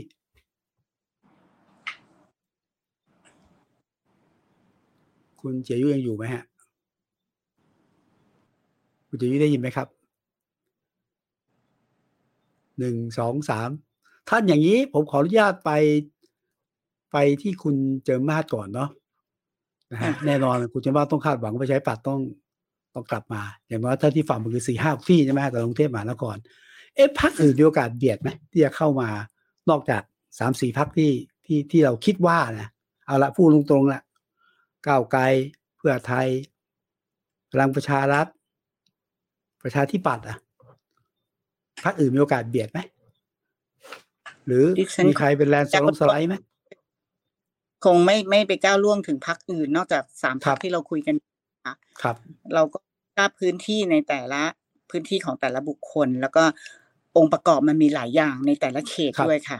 ครับเออก็คงขอตอบตรงนี้ ครับจะอ่าได้ไม่ได้นะคะ ครับ ครับก้าวไกลฮะก้าวไกลครับคุณวิสุทธ์ครับครับเอ่อพอดีเมื่อกี้ผมหลุดหลุดออกไปคำถามคือหมายถึงว่าพรรคอื่นจะมีโอกาสพลิกขึ้นมาชนะหรือเปล่าอย่างนี้ใช่ไหมฮะเออ คือเอาละจะแบบนำไปเลยหรือว่าพัก อะถ้าถ้าตอบได้แล้วตอบไม่ได้ไม่เป็นไรนะก็ก็ผมคิดว่าลุงตู่ลุงโอกาสตู่เนี่ยที่ภูมิใจภูมิใจไทยเนี่ยมีโอกาสเบียดเข้ามาไหมอ๋อภูมิใจไทยถามว่ามีโอกาสเบียดเข้ามาไหมผมหคิดรือลุงว่าตู่ลุงตู่อะผมผมผมคิดว่าผมคิดว่าในในในกรณีของของลุงตู่เนี่ยก็จากการลงพื้นที่เนี่ยเราเราเราได้ยินตลอดเนาะว่าครับว่าก็พอแล้วแปดปีแล้วสี่ปีแล้ว มันมันอ่าได้ยินเยอะจริง ๆ ต้องยอมรับหนึ่คงรับได้ยินเยอะจริง ๆ เรื่องนี้ คือคือคือที่คนที่พูดนี่ไม่ได้บอกว่าจะเลือกก้าวไกลนะแต่ก็คือไม่เลือกแน่ๆคือลุงตู่อืมมันเป็นมันเป็นแบบนั้นนะนะครับโอเคส่วนถ้าถามว่าเอ่อพักอื่น ๆ เนี่ยจะเป็นจะจะจะยังไงเนี่ยผมคิดว่า พูดถึงพักตัวเองดีกว่าเนาะอืมครัถ้าบพักคนอื่นพักอย่างอื่นนั้นไม่รู้แต่ผมอะตอบคิดไม่ได้ว่าไม่เป็นไรอะเข้าใจอแต่ยู่แต่แต่แต่ครับคิดว่าก้าวไกลเนี่ยก็มีมีมีโอกาสคือคือต้องยอมรับว่ากรุงเทพมหานครมันเป็นพื้นที่ที่ไม่มีใครเป็น เจ้าของเสียงของพี่น้องประชาชนเออแท้จริงใช่ต้องยอมรับว่ากรุงเทพมหานครเนี่ย มีมันแลนแปรด์สเปลี่ไลยนด์ตลอดเกิดขึ้นแล้วถูกไหมฮะครับแล้วก็ต้องครับยอมรับว่ากรุงเทพมหานครเนี่ยเวลาเลือกเนี่ย เลือกนายกรัฐมนตรี แล้วผมคิดฮะว่าแคนดิเดตนายกรัฐมนตรีของผมเนี่ยนาทีนี้ก็โดดเด่นที่สุดนะครับ ทั้งการแสดงวิสัยทัศน์ ทั้งการขึ้นเวทีดีเบต ทั้งจุดยืนทางการเมือง ทั้งเอ่อประสบการณ์ความรู้ความสามารถนะครับดังนั้นก็ผมก็ถ้าถามว่าเอ่อมีโอกาสจะ แลนสไลด์จะเรียกว่าแลนสไลด์ไหมอะผมก็ต้องบอกว่ากวาดทั้งทั้งทุกเขตหรือเปล่าเนี่ยผมคิดว่าก้าวไกลมีโอกาสครับ โอเคนะครับเราคุยมายาวกันนะฮะเดี๋ยวขออนุญาตคำถามทางบ้านหน่อยนะครับนะฮะถามว่าแต่ละพักมองเขตไหนสู้ยากที่สุด เพราะอะไรนี่นิ้วเจาะเป็นเขต เอาตามสะดวกแล้วกันตอบได้หรือไม่ได้นะฮะคุณคุณเจอมาทำประชาธิปัตย์มองว่าเขตไหนยากที่สุด เขตตัวเองได้ไหมคะอ่าใช่ไหมการแล้วเพราะว่ามีพักใหญ่หลายพักแล้วก็ครับมีแคนดิเดตหลาย ๆ หลาย ๆ ท่านที่อาจจะมีมีที่เป็นประสบการณ์เก่าก็มีค่ะอย่างอย่างครันี้บฉันเองก็เป็นเก่า มีหลาคยรับมีพักคนเก่า หรือว่าเป็คนรับคนใหม่แต่ว่าได้กระแสนายกอืมอะไรประมาณ ก็คิดว่าเขครับตตัวเองนี่แหละแข่งขันสูง อืมอืมนะฮะ แต่แน่นอนตรงนึกนี้ว่าเทียบเขตครับหนึ่งนี่ค่ะ เขตหนึ่งนะค่ะ อ่า ตัวของคุณเจอมาลงเขตหนึ่งใช่ไหมกินพื้นที่อะไรใช่นะฮะเนี่ยกินพื้นที่ที่ไหนพระนพระนคครรป้อมปราบสัมพันธป้อมวปราบงศ์สัมพันธวงศ์บางรัก บางรักดุสิตยกเว้นแขวงนครชัยศรีค่ะห้าเขต ครับฮะคุณเจอมาที่ เบอร์อะไรเนี่ย เบอร์สิบค่ะ เบอร์สิบนะแต่ละคุณเจอมานะฮะค่ะครับเอ่อคุณจุยยุครับเขาถามว่าเขตไหนยากที่สุดอะอืมผมว่าก็ยากทุกเขตนะครับเพียงในทุแต่กเขว่าตนะอย่างที่ครับเราดูประสบการณ์ที่เมื่อกี้พูดบอกว่าแลนสไลด์หรือไม่แลนสไลด์เนี่ยนะครับ ผมคิดว่าการทำการเมืองเนี่ยก็คือพบปะพี่น้องประชาชน แล้วก็ครับทำผลงานให้เป็นที่ประจักษ์เนี่ย มันก็คงจะแลนสไลด์ลำบากนะครับ ดูจากสถิติ การเลือกตั้งที่ผ่านมาเนี่ย ผมไม่ก้าวล่วงพรรคประชาธิปัตย์นะครับ อาจจะครับจังหวะหรืออะไรยังไงก็สุดแท้แล้วแต่ท่านจะเพื่อไทยเนี่ยถ้าดูย้อนหลังกลับไปตั้งแต่ปี 44 ตั้งแต่ไทยรักไทย พลังประชาชนจนกระทั่งมาถึงเพื่อไทยเนี่ย กรุงเทพมหานครเราไม่เคยไม่มีสสนะครับ เราไม่เคยไม่มีอืมสสมีแต่จะมากกว่าปัจจุบันก็อย่างที่ผมบอกปี 62 เนี่ย เป็นปีที่มหาโหดที่สุดในการเลือกตั้งครับนะครับ ได้มาเก้าความเห็นว่าโอ้โหโหดสุดแล้วครับ ผมบอกเลยว่าโหดมากๆโหดแม้กระทั่งทั้งกระสุนดินดำทั้งใช้อำนาจรัฐใช้อำนาจเถื่อนสารพัดที่จะจัดการกับพรรคเพื่อไทยไม่ให้มามีเสียงมาก เพราะว่าเขามีเป้าเป็นรัฐบาลนะครับ เพราะฉะนั้นเนี่ยผมจึงมีความเห็นว่าทุกเขตในกรุงเทพมหานครเนี่ยผู้สมัครมีความจำเป็นต้องนำเสนอนะครับ หลายท่านอาจจะอยู่คอนโดมิเนียม อาจจะไม่เคยเจอผู้สมัครเลยคำที่เจ็บปวดที่สุดก็คือไม่เคยเห็นหน้าเลยเนี่ยนะครับ บางทีก็เป็นคำพูดที่ประชาชนเขาอาจจะคิดแบบนั้น แต่บางทีเราก็ไม่เคยเปิดห้องเข้าไปหาเขาที่คอนโดมิเนียม ไม่สามารถเปิดประตูเข้าไปหาเขาที่ห้องนอนหรือว่าประตูบ้านเขาในหมู่บ้านปิดได้ เพราะฉะนั้นเนี่ยการบอกอย่างไรว่าเขามีผู้แทนในจังหวัดนั้นเออโทษครับมีในเขตนั้นเนี่ยจะสามารถทำงานได้ดี เพราะฉะนั้นผมเชื่อว่าทุกเขตเป็นเหมือนกันหมดนะครับ มันไม่ได้หมายความคว่ารับกระแสพักนั้นจะดีกว่ากระแสพักนี้จะดีกว่า แต่ก็ยังมีคนรับรู้ข้อมูลทั้งสองทางนะครับ บ้างก็รับข่าวแบบกระแส บ้างก็รับทั้งกระแส แล้วก็รับเอ่อความจริงที่ปรากฏ เช่นเขาอยู่ในชุมชน แม่เขากลับมาบอกว่าเออเนี่ยเห็นไอ้สสคนนี้มันมาบ่อยนะเออถนนหนทางมันทำโน่นนี่นั่นมาในขณะเดียวกันเขาก็รับกระแสผ่านทางโซเชียลด้วย ผมคิดว่ามันจะเป็นพลังบวกคูณสองนะครับให้กับพรรคการเมืองเก่าแก่เก่าเก่าแก่แบบผมนะครับ คือพรรคเพื่อไทยเนี่ยในสนามกรุงเทพมหานคร ซึ่งผมก็พูดตั้งแต่ต้นครับว่า เชื่อมั่นว่าน่าจะมีอย่างน้อย 20 เสียงขึ้นไปครับ โดยเหตุผลครับสองสามประการก็คือ 1 ผลงานที่ผ่านมา 2 ผู้แทนเก่าที่เขาทำหน้าที่อย่างดียิ่ง และ 3 การแบ่งเขต ซึ่งไม่เคยเกิดขึ้นมาก่อนนะครับ เขตข้างๆผมเนี่ยเอ่อถูกแบ่งไปเป็น 3 แขวง 3 เขต เขตลาดพร้าวเขตหนึ่งเขตสายไหมเขตหนึ่งบางเขตเขตหนึ่งคือผู้สมัครก็ยังไม่รู้เลยครับว่าตกลงแล้วฉันจะไปดูแลเขตไหนอยู่ดีผู้เลือกก็ยังไม่มั่นใจเลยว่าไอ้สสคนนี้เนี่ย เขาจะเป็นใครมาจากไหน แต่ตอนนี้เนี่ยมันก็ต้องทำให้รู้ครับว่านโยบายของพรรคทำแบบไหนอย่างไร เพื่อไทยปังไหมนโยบายแบบนี้เศรษฐกิจกรุงเทพมหานครจะดีหรือไม่ เพราะฉะนั้นสรุปนะครับว่าครับผมเชื่อว่าโหดทุกเขตครับ ครับไอ้สกสกของทางเพื่อไทยก็ได้มาเนี่ยนะมีส่วนครับที่จะทำให้การเข้าสู่สภาเนี่ย มันคือสะดวกขึ้นไหมคือคือถ้าเปรียบเทียบกันในกรุงเทพมหานครนะครับ สกห้าสิบคน สขเออโทษครับสกห้าสิบคนสสในสามสิบสามเพราะฉะนั้นเนี่ยเพื่อไทยมียี่สิบเสียงเนี่ยนะครับมันมันไม่แน่ใจว่ามันจะได้เปรียบเสียเปรียบกันหรือไม่ครับ อย่างน้อยเนี่ยครับสกได้ทำงานมาหกเจ็ดเดือนนะครับ ใหม่เกินครึ่งเลยครับเอาเรียนตรงไปตรงมาเลย น้องๆที่เข้าไปเป็นสกในยใหม่เกินครึ่ง เพราะฉะนั้นถ้าเขาตั้งตัวติดตั้งแต่วันแรกที่มีการเลือกตั้งและชนะมาเนี่ยจนถึงปัจจุบันและทำงานเชื่อมกับผู้ว่ากทมคุณชาติชาติสิทธิพันธ์แล้วก็มีการพัฒนาอะไรต่างๆ ในสังคมในบ้านของเขาเนี่ย ผมก็เชื่อว่ามีส่วนที่จะทำให้เอ่อผู้สมัครสสในพรรคนั้นๆเนี่ยมีโอกาสได้เปรียบกว่า เพราะสกมีนโยบาย แต่พวกผมเนี่ยผู้แทนรัษฎรสสเนี่ยนะครับถูกเขียนกฎหมายไม่ให้ไปยุ่งเกี่ยวกับงบประมาณใด ๆ ได้เลย เมื่อสักสิบปีที่แล้วเนี่ยยังพอมี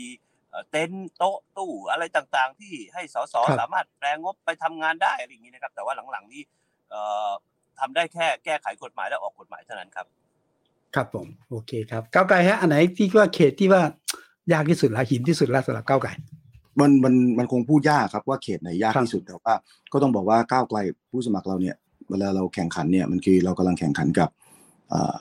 ระบบอุปถัมภ์นะครับคือคือถ้าภาษาภาษาที่เข้าใจง่ายๆก็จะบอกแบบบ้านใหญ่อะไรแบบนี้นะฮะอ่าเพราะว่าเราอะก็เป็นนักการเมืองหน้าใหม่กันทั้งนั้นนะครับ แล้วก็การ ทำพื้นที่ไม่ใช่การหาเสียงนะ การทำพื้นที่เนี่ยก็อาจจะไม่ได้กินเวลามากที่สุดก็ก็คือ 4 ปีนะครับในเขตที่ที่มีสสมาก่อนเนี่ยก็ 4 ปี แต่ถ้าเกิดว่าเทียบกับผู้สมัครหลาย ๆ ท่านจากหลาย ๆพักเนี่ยก็ทำพื้นที่กันมาบางทีเป็น 10 ปี 20 ปีก็มีนะครับเพราะฉะนั้นเนี่ยมันก็จะมีความยากง่ายแตกต่างกันไป แต่ว่าสิ่งหนึ่งที่ที่จะเรียกว่ามันทำให้ เกิดการแข่งขันที่อาจจะไม่มีใครได้เปรียบเสียเปรียบเท่าไหร่มันคือเกิดจากการตัดเขตของกกตรอบนี้นะที่เออที่ตัดแล้วทำให้เจ้าของพื้นที่ที่บางทีทำพื้นที่มานานงงๆหรือแม้แต่แม้แต่อดีตสสของผมที่ทำพื้นที่มาสี่ปีเนี่ย ถูกถูกตัดไปครึ่งหนึ่งอะนะถูกถูกหายไปครึ่งหนึ่งเขตเลือกตั้งตัวเองถูกแบ่งเป็นสองเนี่ยก็ก็ปวดหัวอยู่เหมือนกันนะครับ ที่จะต้องครับไปไปไปทำพื้นที่ไปทำความรู้จักบางทีเดินไปหาพี่น้องประชาชนเนี่ยบอก ไม่เห็นเคยเห็นหน้าเลยสสบอกอ๋อต้องขออภัยอืมเพราะว่าเราเพราะข้ามเราเขตทำพื้นที่อยู่เขตเขตข้างๆเขตนี้ครับเพิ่งจะได้รับมาจากกกตก็เลยเพิ่งมาครับเดินใช่ไหมฮะมันก็ครับมันก็เลย เพราะฉะนั้นถ้าจะถามว่าเขตไหนยากที่สุดเนี่ยมันคงระบุเป็นเขตไม่ได้เออนะครับเออไหนจะเรื่องการไหนจะเรื่องการเอ่อซื้อเสียงอีกนะในแต่ละเขต แต่ผมคิดว่ามันอย่างนี้ฮะคือเลือกตั้งครั้งเนี้ยมันเป็นมันเป็นโอกาสมากนะครับผมว่าเลือกตั้งครั้งหน้าก็จะไม่ใช่แบบนี้อีกแล้ว คือเลือกตั้งครั้งเนี้ยมันจะมีพักการเมือง ที่เรียกว่าเป็นพักเฉพาะกิจ ซึ่งเชื่อว่าอ่าคงจะไม่ได้อยู่รอดปลอดภัยไปอีกนานนะฮะเพราะฉะนั้นพอมันเป็นการเลือกตั้งเฉพาะกิจอะมันมีการแข่งขันเยอะมากนะครับ ไม่ว่าจะเป็นฝั่งอนุรักษ์นิยมหรือฝั่งเสรีนิยมเนี่ยนะมันจะมีพรรคการเมืองเยอะพอมีพรรคการเมืองเยอะเนี่ยมันก็มันก็เป็นโอกาสที่ที่จะทำให้เอ่อการแข่งขันเนี่ยมันเปิดกว้างขึ้นนะครับ คะแนนมันมันมันมันมันเอ่อถูกเฉลี่ยไปเยอะขึ้นนะครับ ก็ก็ทำให้เอ่อทุกพื้นที่ในกรุงเทพมหานครเนี่ยก็มี มีโอกาสนะครับ ทุกทุกครับพื้นที่สำหรับก้าวไกล ครับ ทีนี้ในครับกรุงเทพเนี่ยต่างจังหวัดจะมีเรื่องบ้านใหญ่กันเยอะนะกรุงเทพผมไม่แน่ใจว่าระบบบ้านใหญ่มีอยู่ไหมแต่กรุงเทพผมคิดว่าหนึ่งผมผมถามว่าหนึ่งมีระบบบ้านใหญ่อยู่ไหมอันที่สองคือว่าอำนาจใหญ่อะอำนาจในมือของคนเนี่ย มันมีผลต่อการเลือกตั้งกรุงเทพมหานครไหมบ้านใหญ่อำนาจใหญ่ อาจจะยกเว้นเรื่องเงินใหญ่นะทุนใหญ่อีกเรื่องหนึ่งเอาละบ้านใหญ่กับอำนาจเนี่ย มีมีผลหรือมีอยู่ไหมในกรุงเทพมหานครฮะคือมันเป็นมันเป็นเรื่องของเอ่อระบบอุปถัมภ์นะครับที่ครับเป็นการสร้างบุญคุณสร้างบารมีกันเอาไว้ในพื้นครับที่นะครับครับ ซึ่งซึ่งก็โอเคละเราก็อาจจะต้องยอมรับว่าเอ่อผู้แทนบางท่านนะอาจจะแต่ละท่านก็จะไม่เหมือนกันบางท่านเนี่ยก็มีความเอ่อจริงใจที่อยากจะเข้ามาช่วยเหลือประชาชนนะครับ ช่วยเหลือในในในในทุกเรื่องแม้ว่า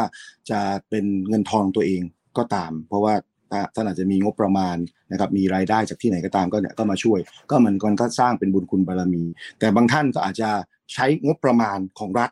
เพื่อที่จะมาสร้างความนิยมทางการเมืองให้กับตัวเองนะครับอืมแล้วก็เป็นการสร้างบุญคุณให้กับเอ่อพี่น้องประชาชนรู้สึกว่าต้องเลือกเพราะเขาช่วยเราเอาไว้อะไรทำนองนี้แหละ ถ้าจะตอบคำถามคุณพิสุทธิ์นั้นก็คือครับก็คือลักษณะของของบ้านใหญ่ในกรุงเทพมหานครเนี่ยมันก็จะไปยึดโยงกับเอ่อพี่น้องในชุมชน แต่ว่าก็ต้องยอมรับว่าเอ่อเท่าที่เราลงพื้นที่มานะครับ ก็ก็กระแสของความอยากเปลี่ยนนะมันสูงจริง ๆ นะอืมโอเคถึงถึงครับถึงจะสร้างสร้างเอ่อเอ่อบารมีสร้างบุญคุณสร้างอุประบบอุปถัมภ์อะไรกันไว้เนี่ย แต่ความอยากครับเปลี่ยนของพี่น้องประชาชนที่รู้สึกว่าเออเลือกตั้งกี่ทีก็เหมือนเดิมเลือกตั้งกี่ทีก็ไม่เห็นมีอะไรใหม่นะเราก็บอกว่าก็เพราะทุกการเลือกตั้งนั้น หลังจากการเลือกตั้งมันไม่มีพรรคที่ชื่อว่าก้าวไกลเป็นรัฐบาลนะดังนั้นเนี่คยรับถ้าถ้ารอบนี้ก็ต้องก็ต้องก็ก็อยากจะให้ลองเปลี่ยนกันดูสักตั้งนะให้โอกาสพวกเรา ได้เข้าไปครับทำงาน ครับ ครับ ของของคุณเจนบ้านนี่ถือเป็น นี่ผมร้อนเลยนะ เป็นบ้านใหญ่ด้วยเปล่าคุณเจนบ้าน ไม่มีปัญญาขนาดนั้นนะคะแต่ว่าเราทำงานเยอะค่ะ ดิฉันเป็นตัวแทนมาตั้งแต่ยี่สิบกว่าปีแล้วอะค่ะครับแล้วก็ถึงแม้สมัยสี่ปีที่แล้วน่ะจะไม่ได้ แต่ก็ไม่ได้เคยหยุดทำงาน เนื่องจากว่าเราอะใก ล้ชิดเขาแล้วก็เข้าใจปัญหาความต้องการของประชาชนอยู่แล้ว ดิฉันเองก็เลย เออไม่เคยคิดจะหยุดทำงาน เพราะว่าปัญหาของลูกบ้านก็ไม่เคยหยุด เพราะฉะนั้นพออืมเขามีปัญหาตลอดเวลา เราก็ต้องเข้าไปแก้ไขช่วยเหลือกันตลอดเวลา โดยที่เราอาจจะใช้เอ่อทรัพยากรของตัวเองบ้าง ของครับภาครัฐบ้างที่เราช่วยประสานได้ หรือครับพักเองอะมีมูลมูลนิธิเสรีปราโมท ถ้ามันมีปัญหาใหญ่ ๆ อย่างเช่นโควิด หรือน้ำท่วมเหล่าเนี้ยเราก็จะมีถุงยางชีพหรืออะไรที่เราจะลงไปช่วยครับหรือว่าครับถ้าเราเป็นเอ่อก็อาศัยสภาด้วยเอ่อตัวแทนของพรรคที่อยู่ในสภาแล้วก็ขอความร่วมมือให้ระบบของสภามาช่วยในเขตพื้นที่ที่เราไม่ได้เป็น ตรงเนี้ยเราก็ใช้วิธีหลาย ๆ วิธีมาช่วยพื้นที่ได้ โดยไม่ต้องจำเป็นว่าเราต้องเป็นบ้านใหญ่หรือผู้มีอิทธิพล หรือครับผู้มีบารมีเงิน แต่เราใช้ ใช้ความตั้งใจทำงานมาต่อเนื่องอะค่ะ มาช่วยครับแต่ถ้าเราได้เป็นผู้แทนก็ดีกว่า ดีกว่าอืมที่เราไม่ได้เป็น ก็ขอโอกาสที่ทำงานในนามของตัวแทนประชาชนครับในเขตด้วย ครับ คุณเจียยุนี่ ผมเข้าใจว่าตอนที่เป็นสสรอบแรกนี่ก็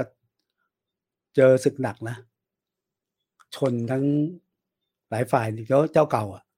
ทีนี้คุณคุณเจียยุฮะ เรื่องของบ้านใหญ่ อำนาจบาดใหญ่เนี่ย ในเขตพื้นที่เนี่ยกรุงเทพมหานครเนี่ย ยังมีระบบนี้อยู่ไหมหรือว่าต้องยังต้องชนต่อไหม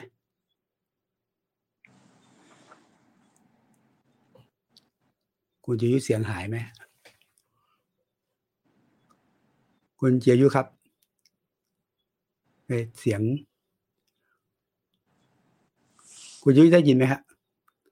ปิดเสียงหรือเปล่าเอ่ย ปิดเสียงหรือเปล่า เดี๋ยวลองดู ถ้าอย่างนั้นผมผมขออนุญาตได้ไหมคุณเอ๊ะเดี๋ยวเดี๋ยวฝากน้องเช็คคุณเจียยุหน่อยนะได้ยินไหมมาหรือยังเอ่อคุณเจียยุฮะ ลองลองออกไปแล้วเข้ามาใหม่นะครับเอ่อทีมงานแนะนำว่าให้ออกแล้วเข้ามาใหม่นะครับ โอเค ถ้าอย่างนี้ผมขออนุญาตไปที่คำถามถัดไปนะฮะ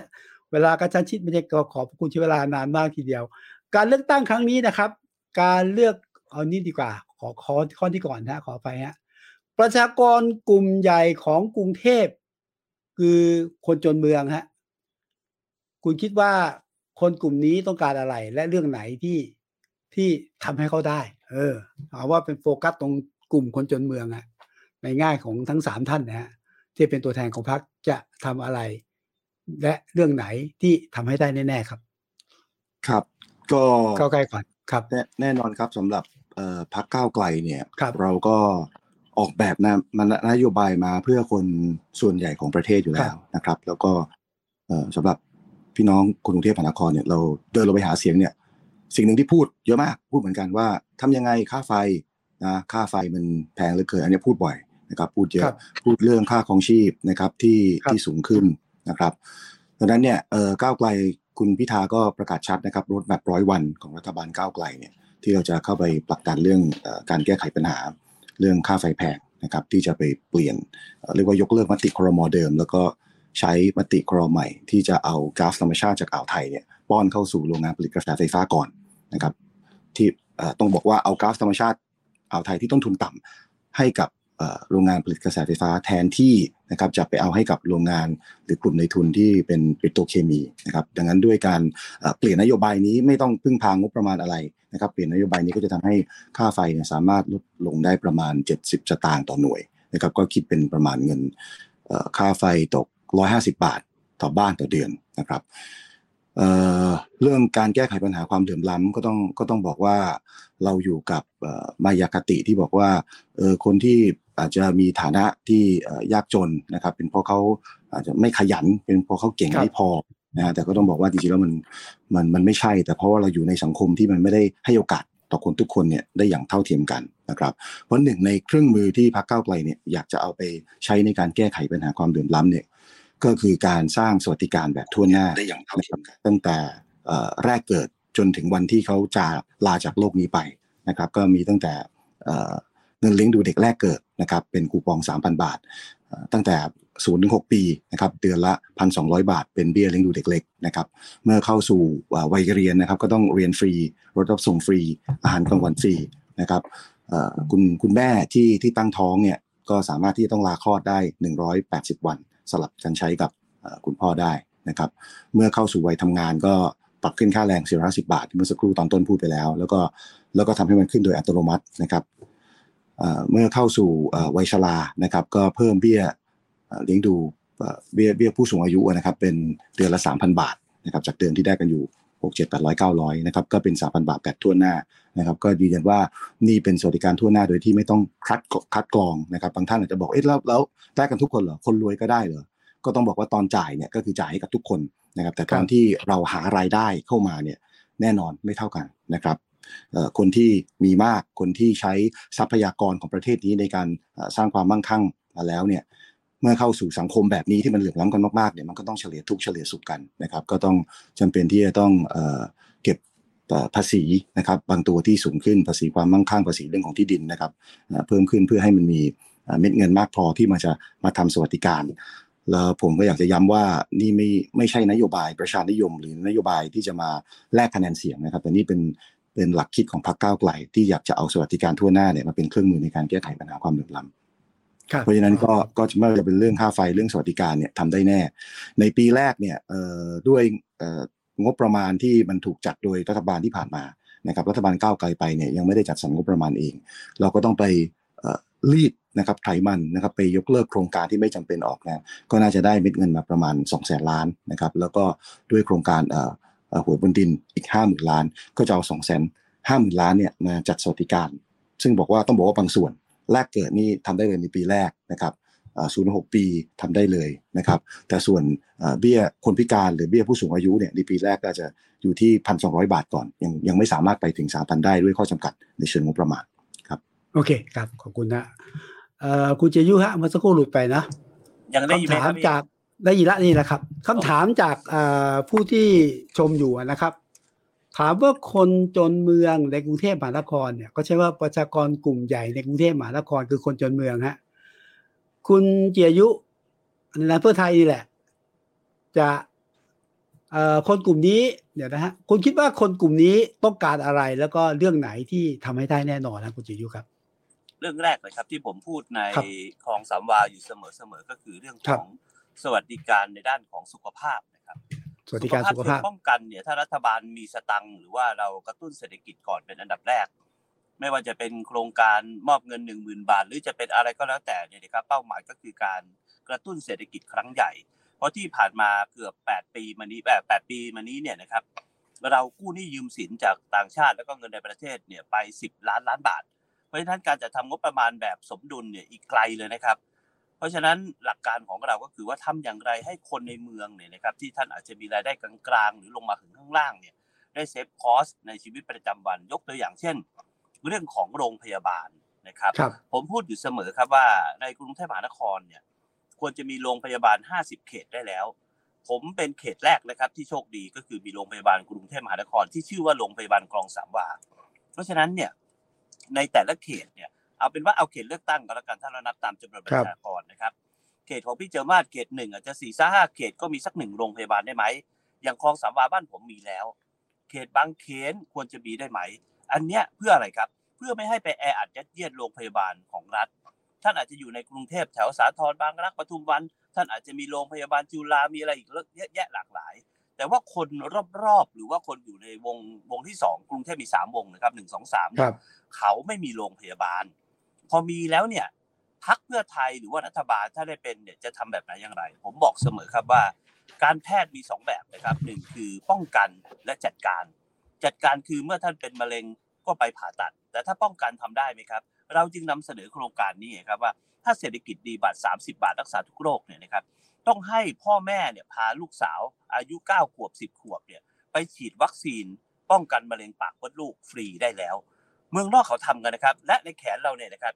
เราเคยปลูกฝีมาตอนเราเด็กๆแล้วก็จำไม่ได้นะครับ ว่าหมอคนไหนปลูกให้เรา แต่ที่ครัแน่บๆก็คือเราไม่เป็นปอลิโอเพราะฉะนั้นหลักสำคัญของพรรคเพื่อไทยครับ เมื่อเศรษฐกิจดี ก็นำไปสู่เรื่องของสุขภาพ จากนั้นก็มาเรื่องการศึกษาครับ ถ้าผมมีโอกาสเป็นรัฐบาลเนี่ยครับผมจะบอกรัฐมนตรีสาธารณสุข และเรื่องของการศึกษาในกรุงเทพมหานครซึ่งมีสองขานะครับ ขาที่หนึ่งคือสำนักการศึกษาของกทม ยกเลิครักบโรงเรียนวัดเลยครับ ไม่ต้องมีมันแล้วโรงเรียนวัด คุณไปเอาด้อยอะไรมาค่าแทนเด็กหนูจบที่ไหน จบโรงเรียนวัด ท่านยกเลิกโรงเรียนวัดไปเลย และเปลี่ยนชื่อคือโรงเรียนน่ะอยู่นะครับ แต่ว่าระบบโรงเรียนวัดยกเลิกเปลี่ยนชื่อเปลี่ยนชื่อเป็น Bangkok School หรือว่าโรงเรียนกรุงเทพ สาขาคลองสามวา สาขาคลองเตย หรือสาขาไหนก็แล้วแต่ อย่างน้อยเด็กไม่มีการด้อยค่าเลยนะครับ จบที่ไหนจบ Bangkok School จบที่ไหนจบที่สาขามินบุรี จบที่สาขาคลองสามวาก็ว่ากันไป หลังจากนั้นก็เอาการศึกษาเพิ่มเข้าไปครับ เช่น ภาษาที่สองสมัยก่อนเด็กๆเนี่ยนะครับผมถูกเลือกเรียนสายศิลป์ก็คือศิลป์อิงกับศิลป์ฝรั่งเศส ตอนนี้อ่าเด็กควรจะได้เรียนภาษาจีนไหมครับเป็นภาษาที่สองอ่ารุ่นพวกผมเนี่ยนะครับเพื่อนๆเนี่ยเวลาเจอฝรั่งเดินมานี่เดินหนีกันหมดนะครับเดินหนีไม่อยากจะคุยด้วยกลัวมันถามทางไงนะคใช่รับเพราะฉะนั้นใช่เนี่ยใช่ใช่การเพิ่มการศึกษาในลักษณะเช่นนี้เนี่ยจะทำให้คนขนาดกลางล่างลงมา ที่ยังต้องพึ่งโรงเรียนรัฐเนี่ยนะครับสามารถเดินทางต่อในชีวิตได้ และผมถามนิดเดียวครับพี่ครับว่าทำไมเด็กๆเนี่ยเรามักอยากจะให้ลูกเข้าโรงเรียนเอกชน แต่ทำไมเรียนมหาวิทยาลัย เราอยากให้ลูกสอบเข้าจุฬาธรรมศาสตร์ไม่หิดลเกษตรศาสตร์ประสานมิตรมันไม่เข้าใจตรรกะนะครับเพราะฉะนั้นเนี่ยอะไรที่เป็นของรัฐบาลมันก็ควรจะตั้งแต่เด็กอนุบาล ไล่ขึ้นไปจนกระทั่งโต แล้วเด็กอนุบาลเดี๋ยวนี้นะครับถ้าเราใส่ภาษาเข้าไปบ่อยๆเนี่ยโตขึ้นมาเขาพูดภาษา ที่สองที่สามได้ง่ายนะครับ แต่ว่าการศึกษาไทยไม่เคยพัฒนาเลยหยุดอยู่กับที่มาโดยตลอด เพราะฉะนั้นผมบอกคนที่ถามเมื่อสักครู่เลยครับสองเรื่องครับหนึ่งคือเรื่องของสุขภาพ การศึกษาและการคมนาคม หลายเขตเมืองนะครับ มีรถไฟฟ้า แต่ก็มีเฉพาะคนหรือว่าคอนโดมิเนียมที่อยู่ริมถนน คนที่อ่าอยู่ในตรอกซอกซอย ไม่มีที่จอดรถเข้าไปพิเศถึงษมหรือจะมีเขาเรียกกันว่าอะไรอะจอดแล้วจรหรือว่า shuttle bus หรือจะเป็น feeder อะไรก็แล้วแต่ อันเนี้ยมันต้องคิดอย่างเป็นระบบครับ ไม่ใช่นั่งมอเตอร์ไซค์ออกจากซอยมา 30 บาทมาขึ้นรถไฟฟ้าอีก 35 บาท กลับเข้าไปวันหนึ่งสองสามร้อยบาท ถ้าเรามี feeder สำคัญนะครับแล้วก็ใช้คนขนขนคนมาเนี่ยแล้วก็ไปขึ้นรถไฟฟ้าสัก 5 บาท 10 บาท ใช้บริการ 20 บาทตลอดสายเหมือนที่พรรคเพื่อไทยได้ให้นโยบาย ผมเชื่อว่าคนระดับกลางระดับล่าง หรือใครก็แล้วแต่ในกรุงเทพมหานครเนี่ยจะได้ประโยชน์อย่างยิ่งเลยครับครับขอบคุณคุณเจยุฮะคุณเจอมาฮะเรื่องของเนี่ยคำถามก็คือเรื่องคนจนเมืองแล้วก็จะจะทำอะไรให้กับ จะทำอะไรได้แน่ๆสำหรับเอ่อเรื่องคนจนก็คืเมือองนและอกกรุงเทพมหานครอธิปัตย์นะคะ ที่เราสนใจเรื่องการสร้างเงินสร้างคนสร้างชาตินะคะก็คือเรามีทั้งการเรียนเรียนฟรีจนจบปริญญาตรีนะคะ มีเรื่องเอ่อชมรมผู้สูงอายุมีเงินสามหมื่นบาท ให้ชมรมเข้าไปบริหารจัดการเพื่อให้มีการพบปะสังสรรค์ให้การสุขภาพทางด้านร่างกายและจิตใจ มีเงินเอ่อ ธนาคารชุมชนสองล้านบาท เหล่านี้เป็นนโยบายที่พักทำขึ้นด้วยเอ่อการพิจารณาอย่างรอบครอบ ไม่ให้เกิดภาระงบประมาณในอนาคต แล้วก็ไม่สร้างภาระหนี้สินในอนาคต แต่ยังมีนโยบายที่น่าสนใจอีกที่เราเคยประกาศไปแล้วนะคะ โดยที่ดิฉันเนี่ยสนใจนโยบาย one stop service debt อืม one stop service debt เนี่ยก็คือว่า คนเป็นหนี้อะในกรุงเทพเนี่ยเยอะมาก ทราบไหมคะว่า เราเดินไปตามท้องถนนอะเขาเป็นครับหนี้เป็นหนี้ทั้งในระบบและนอกระบบและนอกระบบมากมากมากมากเลย แล้วก็ยังไม่มีใครที่จะสนใจเรื่องการที่เขาจะแก้หนี้ให้เขายังไงเออแต่ว่าดิไปฉันใช้น่ะปฏิเคยแก้ทำยังไง ครับ คือคือเราเนี่ยมีนโยบคือประชาธิปัตย์เองเคยมีโครงการผู้หญิงแก้หนี้มา เมื่อหลายปีก่อน ดิฉันก็เป็นหนึ่งในนั้น แล้ว เอ่อทั่วประเทศนะคะโทรมาที่พักดิฉันไม่เชื่อเลยว่า โอ้โห สายแทบไหมอะรับไม่ทัน ว่าอืมเขาเป็นหนี้ทำยังไง พอดีตอนนั้นเราทำเรื่องโครงการผู้หญิงแก้หนี้ก็คือจะเราจะมีหมอหนี้ค่ะ เรามีหมอหนี้มาให้คำแนะนำวิธีการเนี่ยเราไม่ต้องใช้เงินงบประมาณมากมาย เรามีเอ่อศูนย์ศูนย์กลางก็คือ one stop service debt มีหมอหนี้เข้ามาอยู่ในโครงการของเรา หรือเป็นอาสาสมัคร หรือคนที่เคยเป็นหนี้แล้วเขาสามารถหลุดพ้นจากการเป็นหนี้เขาก็จะมาอยู่ในโครงการนี้แล้วให้คำปรึกษา โดยที่คุณมีหนี้เท่าไหร่คุณเอามาแชร์แชร์ให้เราดู แล้วก็เราก็จะดูวิธีว่าของคุณเนี่ยต้องแก้ด้วยวิธีไหน แต่ละคนก็จะมีหนี้คนละแบบไม่เหมือนกัน แก้วิธีต่างกัน เฉพาะตัว แล้วเขาก็จะสามารถที่จะเหมือนกับจัดระเบียบ ชีวิตของตัวเอง บางคนเนี่ยน่าสงสารมาก ตื่นเช้าขึ้นมา หา หาเงินจ่ายดอกอะ่ะ อ่าใช่ ทีนี้คุณเจอเจอมาสที่พูดที่จะทำในนามของคุณเจอมาสหรือทำในนามของประชาธิปัตย์ฮะก็การเสนอกับคือคือใครทำ one stop service debt ครับผู้หญิงแก้หนี้ในพักแล้วส่วนหนึ่งอืมแล้วก็เราก็ดิฉันก็ทำต่อเนื่องในพื้นที่ด้วย ก็คิดว่าโอเคถ้าลงไป คือนโยบายเราเนี่ยมีเยอะมากใช่ไหมฮะแต่ว่าโอเคอันเนี้ยเป็นนโยบายที่เคยทำกับพักแล้วก็ทำในพื้นที่ต่อเนื่อง ในในโรงพยาบาลโรงพยาบาลหนึ่งดิฉันเอาโครงการนี้เข้าไป ไม่น่าเชื่อว่าเจ้าหน้าที่บุคลากรในโรงพยาบาลเป็นหนี้ถึงแปดสิบเปอร์เซ็นอืมเราก็เอาหมอนี่เข้าไปแล้วก็เอาเอ่อธนาคารที่เขาเนี่ย ยินดีที่จะเอาหนี้นอกระบบมาใส่ในระบบครับแล้วเราก็สอนเขาว่าคุณจะต้องบริหารจัดการรายรับรายจ่ายอย่างไร บางคนเนี่ยทำไม่เป็นเลยจนกระทั่งเขาสามารถจะใช้เวลาแล้วก็แก้หนี้ของตัวเองได้ อันเนี้ยหลุดพ้นจากการเป็นหนี้คือสำคัญมากอยากอยากจะให้ครับ คนจนนะงะที่เป็นหนี้อะมีมีมีทางรอดครับแล้วก็อีกอันที่จนกว่าคนเป็นหนี้นะคะก็คือ คนไร้บ้านค่ะ คนไร้บ้านในกรุงเทพมีเยอะมากขึ้นมากขึ้นมากขึ้นทุกวัน เนื่องจากภาวะเศรษฐกิจ ภาวะโควิด คน ตรงเนี้ยเราต้องช่วยกันแก้โดยที่ง่าย ๆนะคะ เราต้องอย่าให้เขาแบบไร้บ้านนาน บางคนเนี่ยเขาเขาเริ่มตกงาน เริ่มไม่มีเงิน เริ่มต้องออกมาขอขอเงินออกมาหากินครับข้างนอก แล้วก็ไม่มีที่อยู่อาศัย ตรงเนี้ยถ้าเราสามารถที่จะให้เขามีที่อยู่อาศัยเป็นหลักเป็นแหล่งได้เร็วที่สุด หรือส่งตัวเขากลับท้องถิ่นที่เขาเคยมา โดยโดยให้ความสมัครใจของเขาว่าเขาอยากกลับไปไหมภาครัฐครับตรงนี้ต้องมาช่วย อันเนี้ยทำให้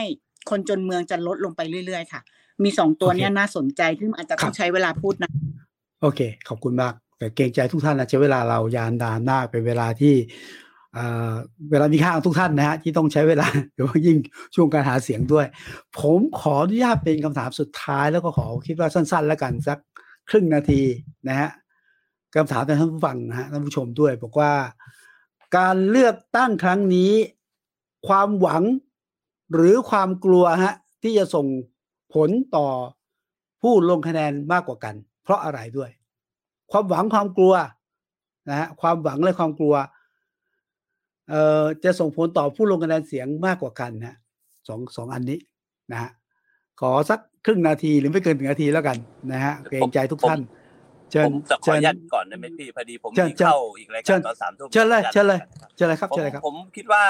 เอ่อ มันเป็นความหวังนะครับ แต่ว่ามันเป็นครับความหวังที่มันสามารถจะก้าวข้ามได้ก็เพราะว่าตอนนี้เนี่ยมันมีเงื่อนไขบางประการที่มันไม่ควรจะอยู่ในระบบเลือกตั้งไทยก็คือครับการที่มีสวมายืนรออยู่ในอีกไม่กี่เดือนข้างหน้านี้ อายุแค่ห้าอืมปีอืมเนี่ยนะครับเพราะฉะนั้นเนี่ยผมว่าความหวังในวันนี้เนี่ยมีสองทางครับท่านก็เลือกเพื่อไทยให้แลนด์สไลด์นะคครัรับบแล้วก็ปิดกั้นไม่ให้สวไปโหวตในสิ่งที่ประชาชนเขาไม่ได้เลือก เพราะฉะนั้นยืนยันนะครับว่ามันยังเป็นความหวัง แต่ความหวังเนี่ยมันไม่ใช่ลมๆแรงๆนะครับ มันสามารถทำได้ด้วยปลายปากกาของท่านที่จะกากบาทให้กับพรรคเพื่อไทย หมายเลข 29 ในการเลือกตั้งครั้งนี้ครับ ขอขอบพระคุณแล้วขอบคุณครับขออนุญาตสชัวัดสเจนครับพี่ๆทั้งขอบพระคุณสท่นมากเลยครับขอบพระคุณคครัรับบสวัสดีครับสวัสดีคุณเยยุทธครับนะฮะอ่าครับ ทางก้าวไกลเชิญครับ ความหวังครับความกลัวแน่นอนครับว่าเวลาที่ประชาชนเขาบอกกับเราว่าเขาอยากเปลี่ยนเนี่ยก็คือเขาต้องการเลือกด้วยด้วยความหวังแหละเขาเขาเขามีความหวังว่าถ้า ได้คนใหม่นะครับเข้าไปเนี่ยประเทศมันจะเปลี่ยนแปลงได้นะเราก็อยู่กับปัญหานะครับหลาย ๆ ปัญหาไม่ว่าจะ 40 ปี 30 ปี 20 ปีหรือ 10 ปีที่ผ่านมาเนี่ยปัญหามันมีมันมีอยู่มากมายนะครับเลือกตั้งกี่ครั้งก็หลังหลาย ๆ ปัญหามันก็ไม่ได้ถูกแก้ไข เพราะมันไม่มีใครที่จะเข้าไปชนถึงต้นต่อนะครับ ดังนั้นก็ก้าวไกลก็บอกว่าเราชัดเจนจริงใจนะครับทำงานตรงไปตรงมาแล้วก็แก้ไขปัญหาที่ต้นต่อนะครับนั้นก็ ความหวังต้องส่งผลต่อผู้สมัครแน่นอนเพราะทุกคนอยากที่จะเปลี่ยนให้คนใหม่เข้าไปเปลี่ยนแปลงประเทศนะครับ 14 พฤษภาคมนี้ครับกาก้าวไกลทั้งสองใบ14ครับประเทศไม่ครับโอเค14 พฤษภาคมกาก้าวไกลทั้งสองใบประเทศไทยไม่เหมือนเดิมครับขอบคุณครับ ครับคุณเจมาศจากประชาธิปัตย์เชิญครับ ค่ะ ก็คือความหวังอะค่ะเอ่อจะสำคัญมากกว่า คือประชาชนเนี่ยต้องการเอ่อมีความการอยู่ ที่ดีขึ้น มีเศรษฐกิจที่ดีขึ้น มีความเบื่อมล้ำที่น้อยลง แล้วก็มีคุณภาพชีวิตที่ดีขึ้น ฉะนั้นก็ต้องพิจารณาดูให้ดีนะคะว่า การที่คุณจะเลือกใครเข้ามา ขอให้เลือกโดยที่มองจากพักพักนั้นเนี่ยสามารถที่จะทำอะไรให้กับเราแก้ปัญหาได้ ประชาธิปัตย์เนี่ยอยู่มา 77 ปีค่ะ แล้วเราเนี่ยก็มีความเอ่อ การเมืองเป็นการการทำเมืองที่ซื่อสัตย์สุจริต แล้วก็เราจะมีฐานมีฐานของครับกลุ่มที่เป็นการเมืองเก่าอยู่อยู่ส่วนหนึ่ง และมีกลุ่มการคนที่สนใจการเมืองใหม่ ๆ แต่เป็นการเมืองที่สุจริตหรือครับทำนโยบายโดยที่ไม่ได้เกิดปัญหาในอนาคตไม่ใช้ทำให้เกิดการเก็บภาษีมากขึ้นหรืออะไรเหล่านี้เนี่ย คนเหล่านี้ก็คือ เราเนี่ยสามารถเป็นความหวังให้กับเขาได้นะคะ ดิฉันเองก็ขอฝากพรรคประชาธิปัตย์ค่ะ เบอร์ 26 แล้วก็พื้นที่สสในแต่ละเขตของท่านนะคะ การประชาธิปัตย์ทั้งสองใบนะคะ ขอบคุณค่ะ ขอบพระคุณครับ ก็ในนามของวรวันเวอร์นะฮะต้องขอบพระคุณทั้งสามท่านด้วยที่สละเวลามามีค่ายิ่งมาคุยกับเรานะฮะแล้วก็ขอฝากความหวังนะฮะสำหรับทั้งสามพรรคด้วยนะฮะฝากความหวัง ความปรารถนาดีในนามของประชาชนด้วยนะฮะจะได้เข้าสู่สภาทำหน้าที่นะฮะเป็นผู้แทนจากปวงชนชาวไทยต่อไปนะครับวันนี้ต้องขอบพระคุณทุกท่านนะฮะจากใจจริงนะฮะแล้วก็สำหรับท่านที่เป็นผู้ที่ดูผู้ที่ชมอยู่ฮะ One O One World ก็ติดตามได้ทุก format ทุกช่องทางนะฮะแล้วการพูดคุยวันนี้ก็จะมีการนำกลับมานะฮะในการตัดต่อรีไลท์ให้ดูกันต่อไป แล้วก็ติดตามทุกความเคลื่อนไหวทางการเมืองในช่วงนี้กับ One O One World นะครับ ทุกช่องทาง วันนี้ผมพิสุทธิ์คงวัชรพงศ์นะฮะแล้วก็ทั้งสามท่านที่อยู่กับเรานะฮะจากคุณเจมบ้าจากอ่าประชาธิปัตย์นะฮะเอ่อคุณเกียรติยุซึ่งขออนุญาตไปก่อนแล้วนะฮะจากเพื่อไทยคุณวิจารณ์จากก้าวไก่นะฮะขอบพระคุณอย่างยิ่งทั้งทุกท่าน แล้วก็ท่านที่อยู่เรามาตลอด พบกันในโอกาสหน้าสวัสดีนะครับ สวัสดีครับ สวัสดีครับ ขอบพระคุณครัสบวัสดีครับขอบคุณครับครับ